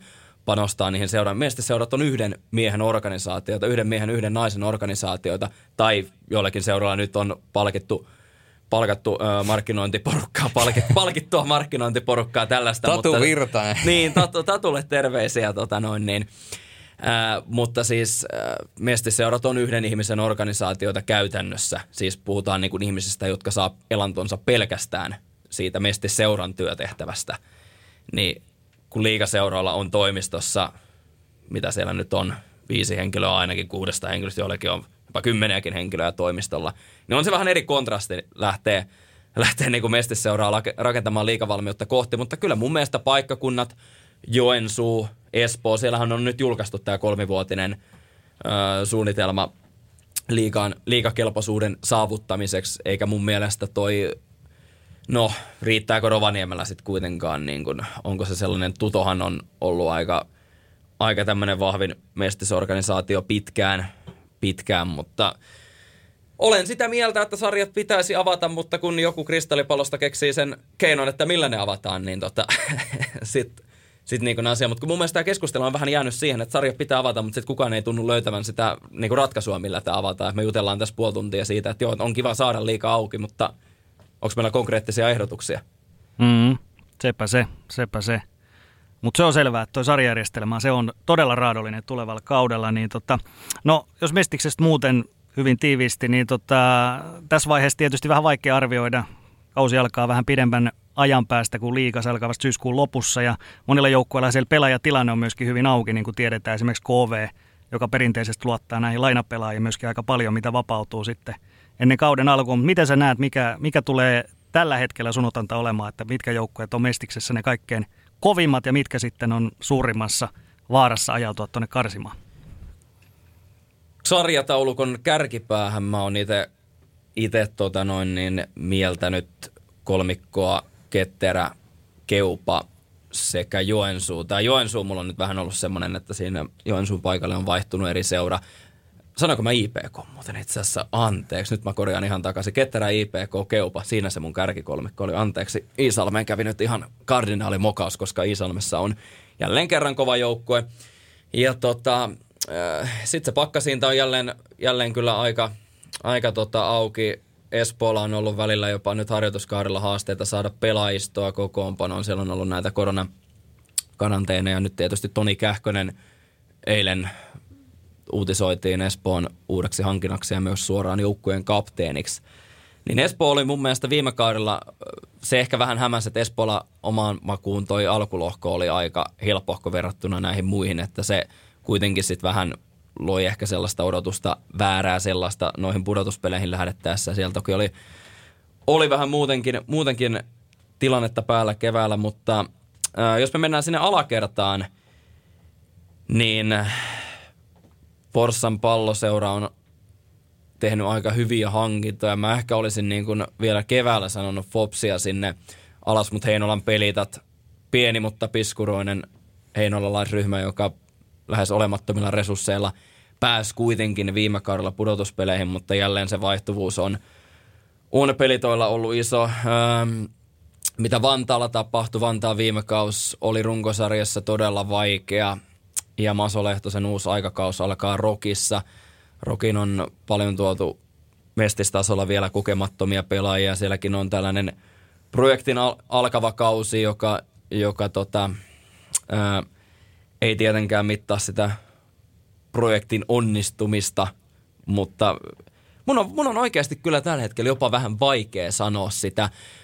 liikassa me pystyttiin aika hyvin sanomaan toi niin kuin bottom five, mutta kun Miestiksessä tullaan siihen, että se on niin pirun yllätyksellinen sarja, että välttämättä se, mitä voimasuhteet on paperilla, ei tarkoita sitä, mitä ne on kentällä. Että, että tota, Mutta jotenkin, ehkä nyt jos mun on pakko, ihan niin kuin pakko sanoa kaksi joukkuetta, jotka vaikka nyt siellä ihan viimeisillä sijoilla ennen karsintasarjaa on, niin kyllä mulla on se pelitat ja, pelitat ja tota, kyllä mä sen rokin nyt laitan sinne.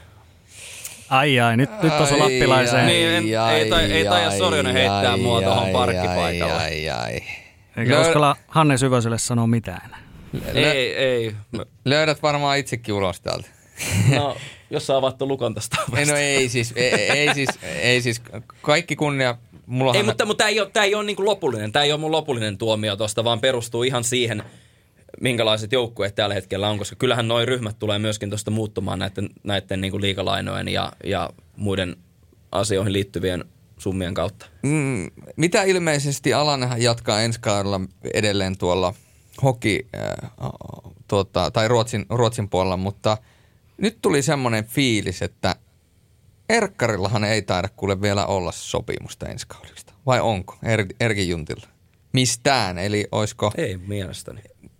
Me, ihan, on, ihan, nyt... vain niin kuin, ihan vain tälleen näin niin kuin mietin vaan sitä, että, että, tota, että Erkkarikin on joku 35-vuotias, että alkaisi olemaan niin jäähdyttelyt ja sitten hei vielä kertaalleen one more time kaikkien noiden vuosien jälkeen. Kyllä, kyllä. Oha. Saravon Pekkakin Rovaniemen syntynyt, että ei muuta kuin Pekka sitten seuraavaksi. Juu, juu, juu. Kerrataan kaikki ne vanhat, vanhat roki. Vielä, hei, Henri Jokierkkilä vielä kertaalleen eläkepäiviltä, time. Se on muuten sellainen asia, mietin tätä asiaa näin päin, vitsit sikseen. Mm, kun puhutaan Mestiksen vetovoimaisuudesta, niin miettikääpä sitä, että jos Mestis ja liika avattaisi silleen, että sä voit nousta Mestiksestä liikaan, eli siellä olisi oikeasti se panos, niin mietipä, kuinka paljon helpommin – näillä seuroilla olisi naarata näitä entisiä vanhoja pelaajia, vaikka joku Kiekko Espoo, niin jos Kiekko Espoo olisi niin kuin oikeasti voitat mestiksen, nouset liikaan, niin kuinka paljon oikeasti tulisi espoolaisia kiekkoilijoita sieltä täältä, jos on vain niin kuin, koska välttämättä resurssit ei ole maksaa hirveästi tai juurikaan – niin sellaiset, joilla on taloudellinen tilanne sellainen, että se ei haittaa, mutta he haluaisivat vielä kertaalleen oman niin kuin kotiylpeyden nostaa liikakartalle, niin mä veikkaan, että saattaisi olla vähän, vähän myöskin virtausta sitä kautta. On, on ja toi, nyt kun tuohon sarjajärjestelmän juttuun päästiin taas palamaan, niin mun mielestä se, siis tässä on ollut tapetilla tämä AB-sarja eri keskusteluissa, keskusteluissa, että olisiko se sitten se niinku ratkaisu, mitä mieltä arvon herrat ovat tästä? Mm. No tavallaan mun mielestä loogista, jos ajatellaan, että Mestistä niin kun niputetaan kohti sitä nyt se menee 12, 12 joukkueeseen, niin yhtä lailla sitten, jos liigaa niputettaisiin, otetaan, heitetään nyt vaikka se 12, eli tarkoittaa, että nykyisistä liigaseuroista kolme jollakin aikavälillä siir- siirtyisikin mestisjoukkueeksi, niin silloin meillä olisi heti tällainen niin kuin sujuvampi silta siinä näiden kahden sarjan välillä, koska mestiksen taso nousee ensinnäkin huomattavasti, koska sinne tulisi kolme joukkuetta liigan puolelta, ja sitten sieltä on taas niin kuin, eh, nämä joukkueet on lähtökohtaisesti lähempänä taas nousu valmiimpia takaisin liigaan. Se olisi kyllä, kyllä mielenkiintoista. Mie- Miettikää oikeasti tuota, jostain Ro- Rovaniemeltä tonne etelän reissaaminen. Roki Saipa. Roki Saipa. Roki Saipa. Se olisi kyllä niin kuin, mä näkisin, että siinä olisi niin kuin hegemonia. Siinä on hegemonia, siinä on bussissa istumista ja Pekka Virta, Pekka Virta matkustaa Rovaniemelle. Kai Suikkanen muuten joo. Se on Rokin valmentanut. Niin. niin, siinä, joo. Takaisin. Sitten saataisiin nämä kaikki nämä lehdistötilaisuudet takaisin, nämä, nämä tota, mitä näitä huikeita kohtaamisia tässä vuosien varrella on ollut. ollut. Mutta kyllä niin kuin vielä tuohon All and All, niin ää, kyllä mä Mestistä pidän todella, todella niin kuin mielenkiintoisena sarjana tässä, kun on nyt saanut kunnian sitä vuosien varrella tehdä, niin ää, sellaisena, että, että niin kuin koskaan et, et, et se, että jos lähdetään vaikka kolmen maalin erolla joukkueiden välillä päätöserään, niin se saattaa tarkoittaa, että sulla on ihan hirve, hirveän karnevaalierä. Erä niin kuin, ja se, mikä Mestiksessä on, mitä mä oon halunnut tuoda esiin, on se, että miten isoja juttuja noin Mestisseurat on niille pienille paikkakunnille. Eihän Mestis ole kokonaiskuvassa suurten kaupunkien juttuja, vaan sehän on niin kuin näiden pienien, pienien niin kuin paikkakuntien oikeastaan ainoa semmoinen toimija, jonka, jonka niin kuin parissa ihmiset käy. Että esimerkiksi toi Keuru, niin se oli mulla jopa itse asiassa, kun mä viime kaudella menin ensimmäistä kertaa käymään Keurulla, niin se oli ehkä jossain määrin jopa tällaiselle, niin kuin, no onko Lappeenranta nyt vielä landea vai kaupunki. Ja mä itse mielsin sitä tota, Niin se vähän riippuu keltä kysytään. niin, keltä kysytään, nyt kun kysytään vielä niin kuin, että Jos sitä kysytään stadilaiselta, niin sitä ei ole olemassa. niin sitä, jo, sitä, ei ole, sitä ei ole olemassa, mutta kyllä niin kuin nyt kun tuohon Jyväskylään muutti, niin kyllä mä alan nyt ymmärtää, miksi kaikki sanoo, että Lappeenranta on tämmöistä landea, mutta kun silloin vielä Lappeenrannassa asuvana, niin menin tuonne Keuruulle ja avasin sen jäähallin oven ekaa kertaa ja kun oikeastaan olin sen ensimmäisen pelin siellä, niin mulla oli jopa vähän semmoinen, mä oon aika tunteellinen ihminen, Julle varsinkin tietää sen, niin se, että se oli oikeasti vähän jopa liikuttavaa tulla sieltä hallista pois, kun sä näit, että miten iso juttu toi keupa sille keuruulle on. Se on ainoa asia, mikä siinä niin kuin kaupungissa tai kunnassa oikeastaan on. Aamukahville, aamukahville, kun sä meet siihen, siis vielä Niemisen Villehän kun valmis Keurulla, niin silloin oli tämä tietty kantapaikka, missä se kävi aina aamukahvilla, niin se, että siellä, vaan, siellä se ainoa puheenaihe on Keuruu ja Keupa. Ja siellä niin kuin jengi tuli Nemolle kuulemaan, niin kuin juttelemaan ihan, että hei, että miten on mennyt ja näin poispäin. Niin on ihan pirun isoja asioita tuollaisille paikkakunnille. Okei, sitten on nämä Espoo ja Turku, joo. Mutta se, että käykääpä oikeasti kaikki Keuruulla yhden kerran katsomassa sitä peliä. Wow. Siis kyllä mä niinku, ja sitä jäähallia, sitä niinku tuollaisella teipillä vielä korjaillaan ja niinku laajennetaan ihan miten vaan enää pystyy.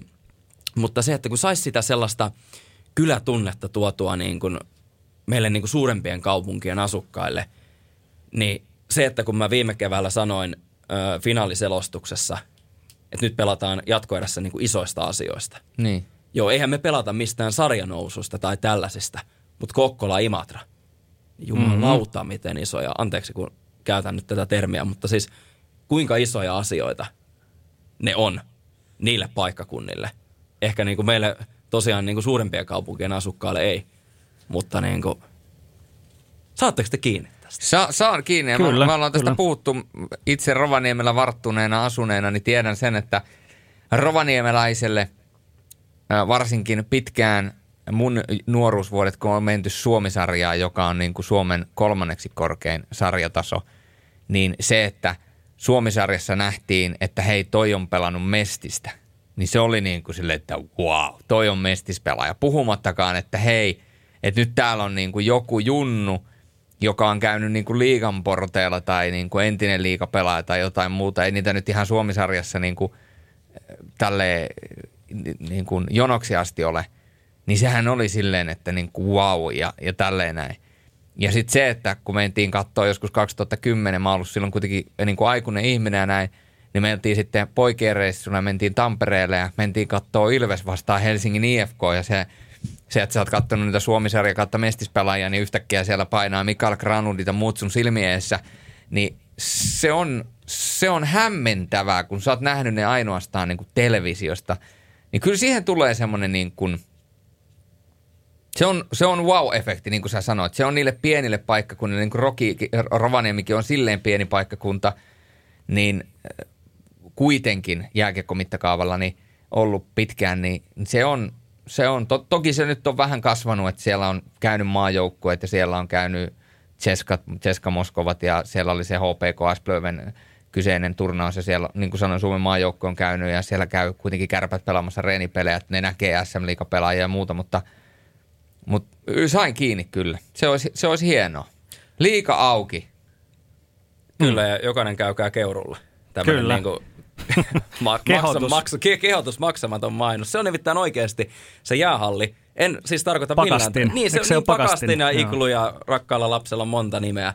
Mutta se, että en siis tarkoita mitenkään vähätellen, mutta onhan se nyt oikeasti semmoinen paikka, jos niin kuin Suomessa seuraa jääkiekkoa paljon, niin kyllä se on nyt on keuruulla kerran pakko käydä. Siis aivan käsittämätön. Kyllä. Ja Mestis tosiaan myöskin Seemoren jakelukanavissa Suomen viihdyttämintä lätkää. Hei, kiitoksia Juho ja Julle näistä. Ihan tähän loppuun mun on pakko ottaa vielä tämmöinen yksi pieni yllätysjuttu. Nimittäin yksi meidän kollegamme, elävä legenda, yksi kaikkein suurista, J.P. Jalo, ilmoitti keskiviikkona myöskin, tai julkisesti, Uhuh. tämä tuli julkisuuteen nyt sitten myöskin Ilta-Sanomat Iltalehti, että hänen osaltaan selostushommat on tässä, J.P. siirtyy eläkkeelle, jatkaa muun muassa golfin parissa, niin tota, Onko teillä jotain tervehdystä JPlle tuonne eläkepäiville? Kum, kumpi aloittaa? Mä voin tästä vanhempana valtiomiehenä sanoa sen verran, että mä lähden tästä itse itse asiassa ajamaan Turkuun hetken kuluttua, kun tämä podcasti saadaan nauhoitettua ja mä lähden tästä sitten pyyhältämään Turkua kohti ja mulla siellä odottaa sitten illalla TPS ja Wishtown Bremenhaven Penguinsin välinen CHL eli Champions Hockey League ottelu ja seksikästä kiekkoviihdettä niin ajattelin, että kun en ole kerännyt parin päivän aikana soittamaan, niin ajattelin tuossa sitten matkalla soittaa JPlle pitkästä aikaa ja kysellä myöskin ihan henkilökohtaiset kuulumiset, mutta näin ennen sitä soittoa, soittoa ja puhelua, niin sanoin jo Twitterissä lyhyessä twiitissä, niin JP Jalo on yksi syy siihen, kuka minä olen tänä päivänä selostajana. Ja mä muistan aikanaan, kun tota, oltiin JPn kanssa vierekkäin kopissa ja, ja oli niitä ensimmäisiä kertoja hänen kanssaan jutellut ja mä sitten kysyin tietysti nuorena selostajana neuvoa ja muuta ja, se oli tietysti silloin KK vastaan IFK-peli ja, ja, ja, ja mä painoin ja mä oli varsinkin ensimmäisen vuoden, niin mulla ei ollut oikein mitään käsitystä siitä, että mikä on Laakso ja mikä on Kukkula, että mä painoin niin sanotusti pedalipohjassa koko, koko peli ja – ja JP, JP oli siis, en nyt tiedä onko tämä ihan suora lainaus, mutta se oli, kun se tuli siihen vielä, satana äijä, paina, satana se painaa, se painaa ja kuuluu koko ajan, että tulee hirveä ääni ja sitten sanoi, että, että ei tarvi aina painaa ihan täysillä, että, että välillä voi ottaa niin kuin, niin kuin pedaalilta kaasua pois ja nostaa jalkaa pedaalilta, että tulee sitä laaksoa ja kukkulaa. Että, että sä saat niihin merkityksempiin hetkiin sitten niin kuin paljon enemmän. Mä että no ei, että olipa hyvä neuvo. Ja mä aloin sitten siitä pikkuhiljaa niin kuin kehittämään. Me käytiin tätä asiaa JPn kanssa vielä vuosi kaksen jälkeen läpi ja vähän puhuttiin siitä, että miten selostusta kannattaa tehdä, miten hän on sen kokenut. Ja valitettavasti nyt niitä ei ole enää mahdollisuus nähdä, mutta mun mielestä jääkiekkomuseoon pitäisi viedä J.P. Jalon muistiinpanot ottelusta – ne on taidetta. Koska mä san, ne, on, ne on taidetta. Ne on kaikki aina käsin tehty, ne on leikkaa liimaa tyyppiä. Siellä on kaikki. Se on oikeasti, kun se avaa sen, se, se avaa sen laukun, se lyö sellaisen pidikkeen, mihin se laittaa ne kaikki paperit, että ne on silleen niin kuin ylhäällä ja se näkee ne kaikki. Sen pidikkeen molemmille puolin siellä on kaiken näköisiä papereita. Se no, ottaa tyynyt sieltä laukusta ja se lyö ne siihen penkille, jotta se nousee sen 15-20 senttiä korkeammalle, jotta se näkee pelin. Silloin on luku, lamppu, että se Kyllä. näkee. Silloin oikeasti, silloin kaikki kaikki. Siis se on niinku, siis se on niinku, kun puhutaan legendoista ja puhutaan sellaisesta niinku esikuvista, puhutaan opettajista, puhutaan ystävistä, puhutaan mistä tahansa, kun puhutaan niin kuin jääkiekkoselostajista ja kun sä oot toisena jääkiekkoselostajana saanut seurata, niin J.P. Jalo on niin parasta A-luokkaa ja, ja oikeasti esikuva, idoli, opettaja, sensei, mentori ja myöskin tietyllä tavalla ystävä. Hieno mies kaiken kaikkiaan. Ja mä sanon, että suomalainen jääkiekkoselostajakenttä menettää aikamoisen tähden, mutta JP on eläkepäivänsä ansainnut ja ehkä tänä kesänä enää kerkeä, mutta ajattelin, että kyllähän se nyt täytyy legendan kanssa ainakin kertaalleen, niin jos ensi vuonna sitten haastan JPn golfissa. Mä haluan tietää, miten siinä käy, koska musta tuntuu, että Sorinen häviää kyllä sen ihan satan olla. Niin, se on. Pelataanko, pelataanko tasotuksen pistepogia vai, vai, vai pelataanko lyöntipeliä, niin se lienee aika merkittävä tekijä tässä. Mutta joo. Mutta äh, joo, siis allekirjoitan kaikki, kaikki mitä Julle tuossa sanoi, mutta mullakin on äh, mielenkiin, tai niin tämmöinen tarina, mikä mulla tuli heti mieleen, kun mä tämän, tämän tiedon JPn lopettamispäätöksestä sain. Äh, loputon arvostus niin kuin luonnollisesti kaikkia alalla olevia tekijöitä kohtaan. Sehän on ihan itsestäänselvyys pitää olla, niin tota, Öö, mä muistan sen, siis mä muistaakseni varmaan JPn kanssa me ollaan ensimmäistä kertaa oltu tekemässä samaa peliä jossakin Kouvolassa, koska Kouvolassahan on tämä, tää, että niin kuin radio selostamo on siinä TV-kopin vieressä ja, ja tota noin niin.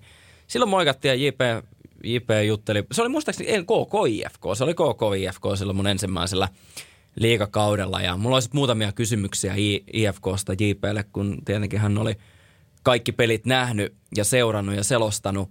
Niin mulla jäi aina JPstä mieleen se, että hänellä niin kuin aina se, kun hän, vaikka hän teki niitä omia valmisteluja käsin, niin JPllä oli aina aikaa samaan aikaan käydä sitä keskustelua ö, kollegan kanssa ja aina jos tarvitsi jossakin asiassa jeesiä, niin sitä myöskin sai ja jos JPllä oli tullut joku viime hetken tietoa, että pelaaja on kokoonpanosta tippunut, niin hän myös sen tiedon meille jakoi, mitä mä arvostan ihan suuresti. Ja me käytiin JPn kanssa paljon keskustelua tästä äh, selostamisesta. Äh, mulla oli hänelle paljon kysymyksiä, on edelleenkin, ja jos tilaisuus tähän tarjoutuu, niin myös tulen lisää kysymyksiä kysymään. Mä oon JP on niin kuin ollut tämmöinen mentori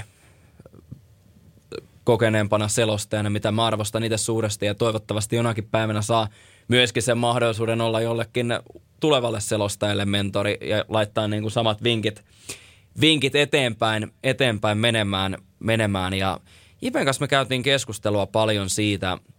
Yksi aihe oli esimerkiksi, kun mä, ty- mä oon vähän tällainen liian ehkä yli analyyttinenkin jopa, kun puhutaan selostamis- selostamisesta tällaisena ää, teknisenä suorituksena. Selostaminen ei ole rakettitiedettä, paitsi jos olet Juho Joo, paitsi jos silloin sen saa hyvinkin rakettitieteeksi. Mutta mulla oli, mulla oli silloin joskus, se ei varmasti johtu monesta eri syystä tietenkin, kun eipä tässä nyt sitä ikää ihan – vieläkään kaiketi järjettömästi ole, että vielä, vielä aika lailla niin kuin pentuosastolla, junnuosastolla mennään. Se on muuten lempinimi tässä ollut mukana. Ja var, itse asiassa mä toivoisin, että se pysyisi mun koko niin kuin urani junnu, koska se jotenkin tuntuu, se, niin kuin se, jotenkin se, niin kuin, se on semmoinen lempinimi. Mutta nyt siihen aiheeseen. Kumpi on parempi, junnu vai minikeisari?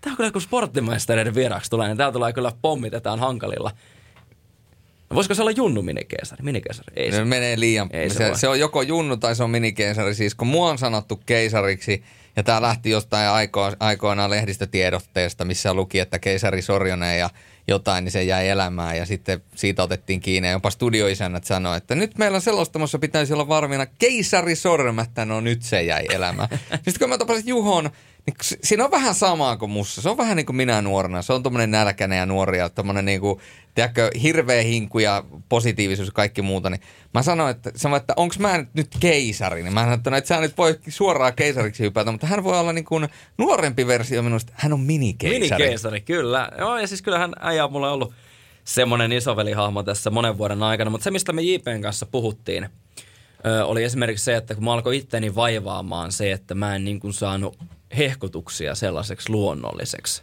että niin kuin, ää, olin siitä myöskin palautetta saanut ja mä niin kuin mietin, että miten, mitä mä, mitä mä itse voin tälle asialle tehdä. No sit mä käännyin JPn puoleen tässä asiassa ja tota, JP antaa mulle paljon konkreettisia vinkkejä siihen aiheeseen. Ihan puhutaan hengitystekniikasta, artikulaatiotekniikasta. Ja tota, sitten mä aloin huomaamaan, että ei juman kautta, että täältähän se, niin se punainen lanka alkaa ainakin omasta mielestä pikkuhiljaa löytyä. Mä sitten JPlle seuraavan kerran, kun nähtiin, muistaakseni Jyväskylässä tai jossakin, niin tästä niin kuin mainitsin, että hei oikeasti kiitos. Kiitos, siis mulle kiitos-sana on sellainen, että mä aina sen haluan sanoa, kun siihen on aihetta, koska se on aika helppo sanoa ja sen niin kuin auttavat ihmiset myöskin ansaitsee.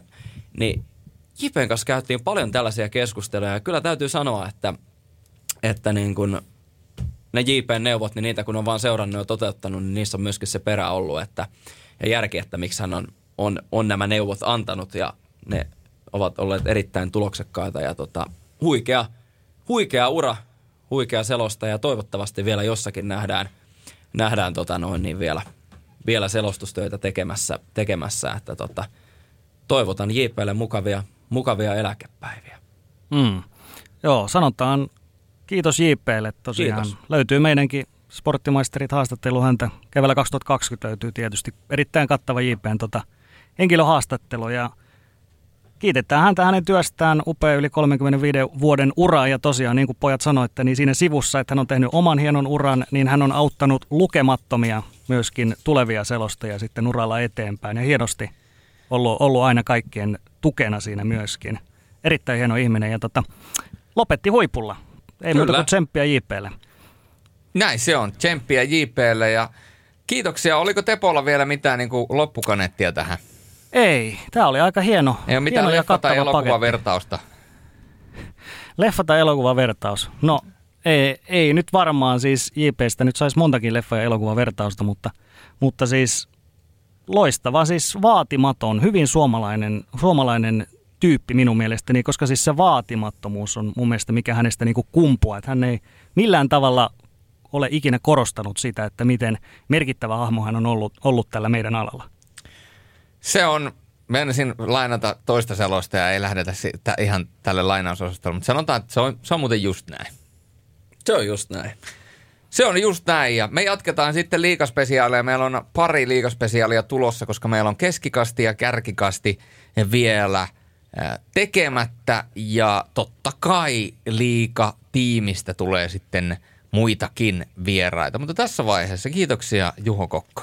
Kiitoksia suuresti. Tämä on aina, aina kyllä kunnia ja tota, mestereiden vieraana on ilo olla ja tässä niin kuin aika, aika menee aika nopeasti, että tässä on pari tuntia turistu. Kiitoksia, kiitoksia, että pääsin mukaan. Ja koska harrastan myöskin cross-promoa, niin kaikille tiedoksi 30. päivä eli ensi maanantaina käynnistyy legendaarinen, lähes legendaarinen Radionovan yöradio, missä minä, Pertti ja Lauri Salovaara – tahdittaa ja viihdyttää teitä sitten yön pimeimpinä tunteina kymmenestä kahteen joka arki, ilta ja yö, niin sitä kannattaa myöskin kuunnella jo pelkästään sen takia, että kuulee hyvää musiikkia ja välillä myöskin erinomaisia juttuja. Ja kun puhutaan tällaisesta yllätyksellisyydestä ja vaarallisuudesta, niin hyvä ystäväni, kollegani ja juontokaverini Pertti Salovaara on sellainen hahmo, että kun hänelle lyö mikin suun eteen ja painaa play-nappia tai oikeastaan on-nappia –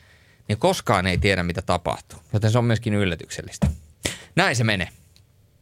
Kiitoksia ja näkemiin.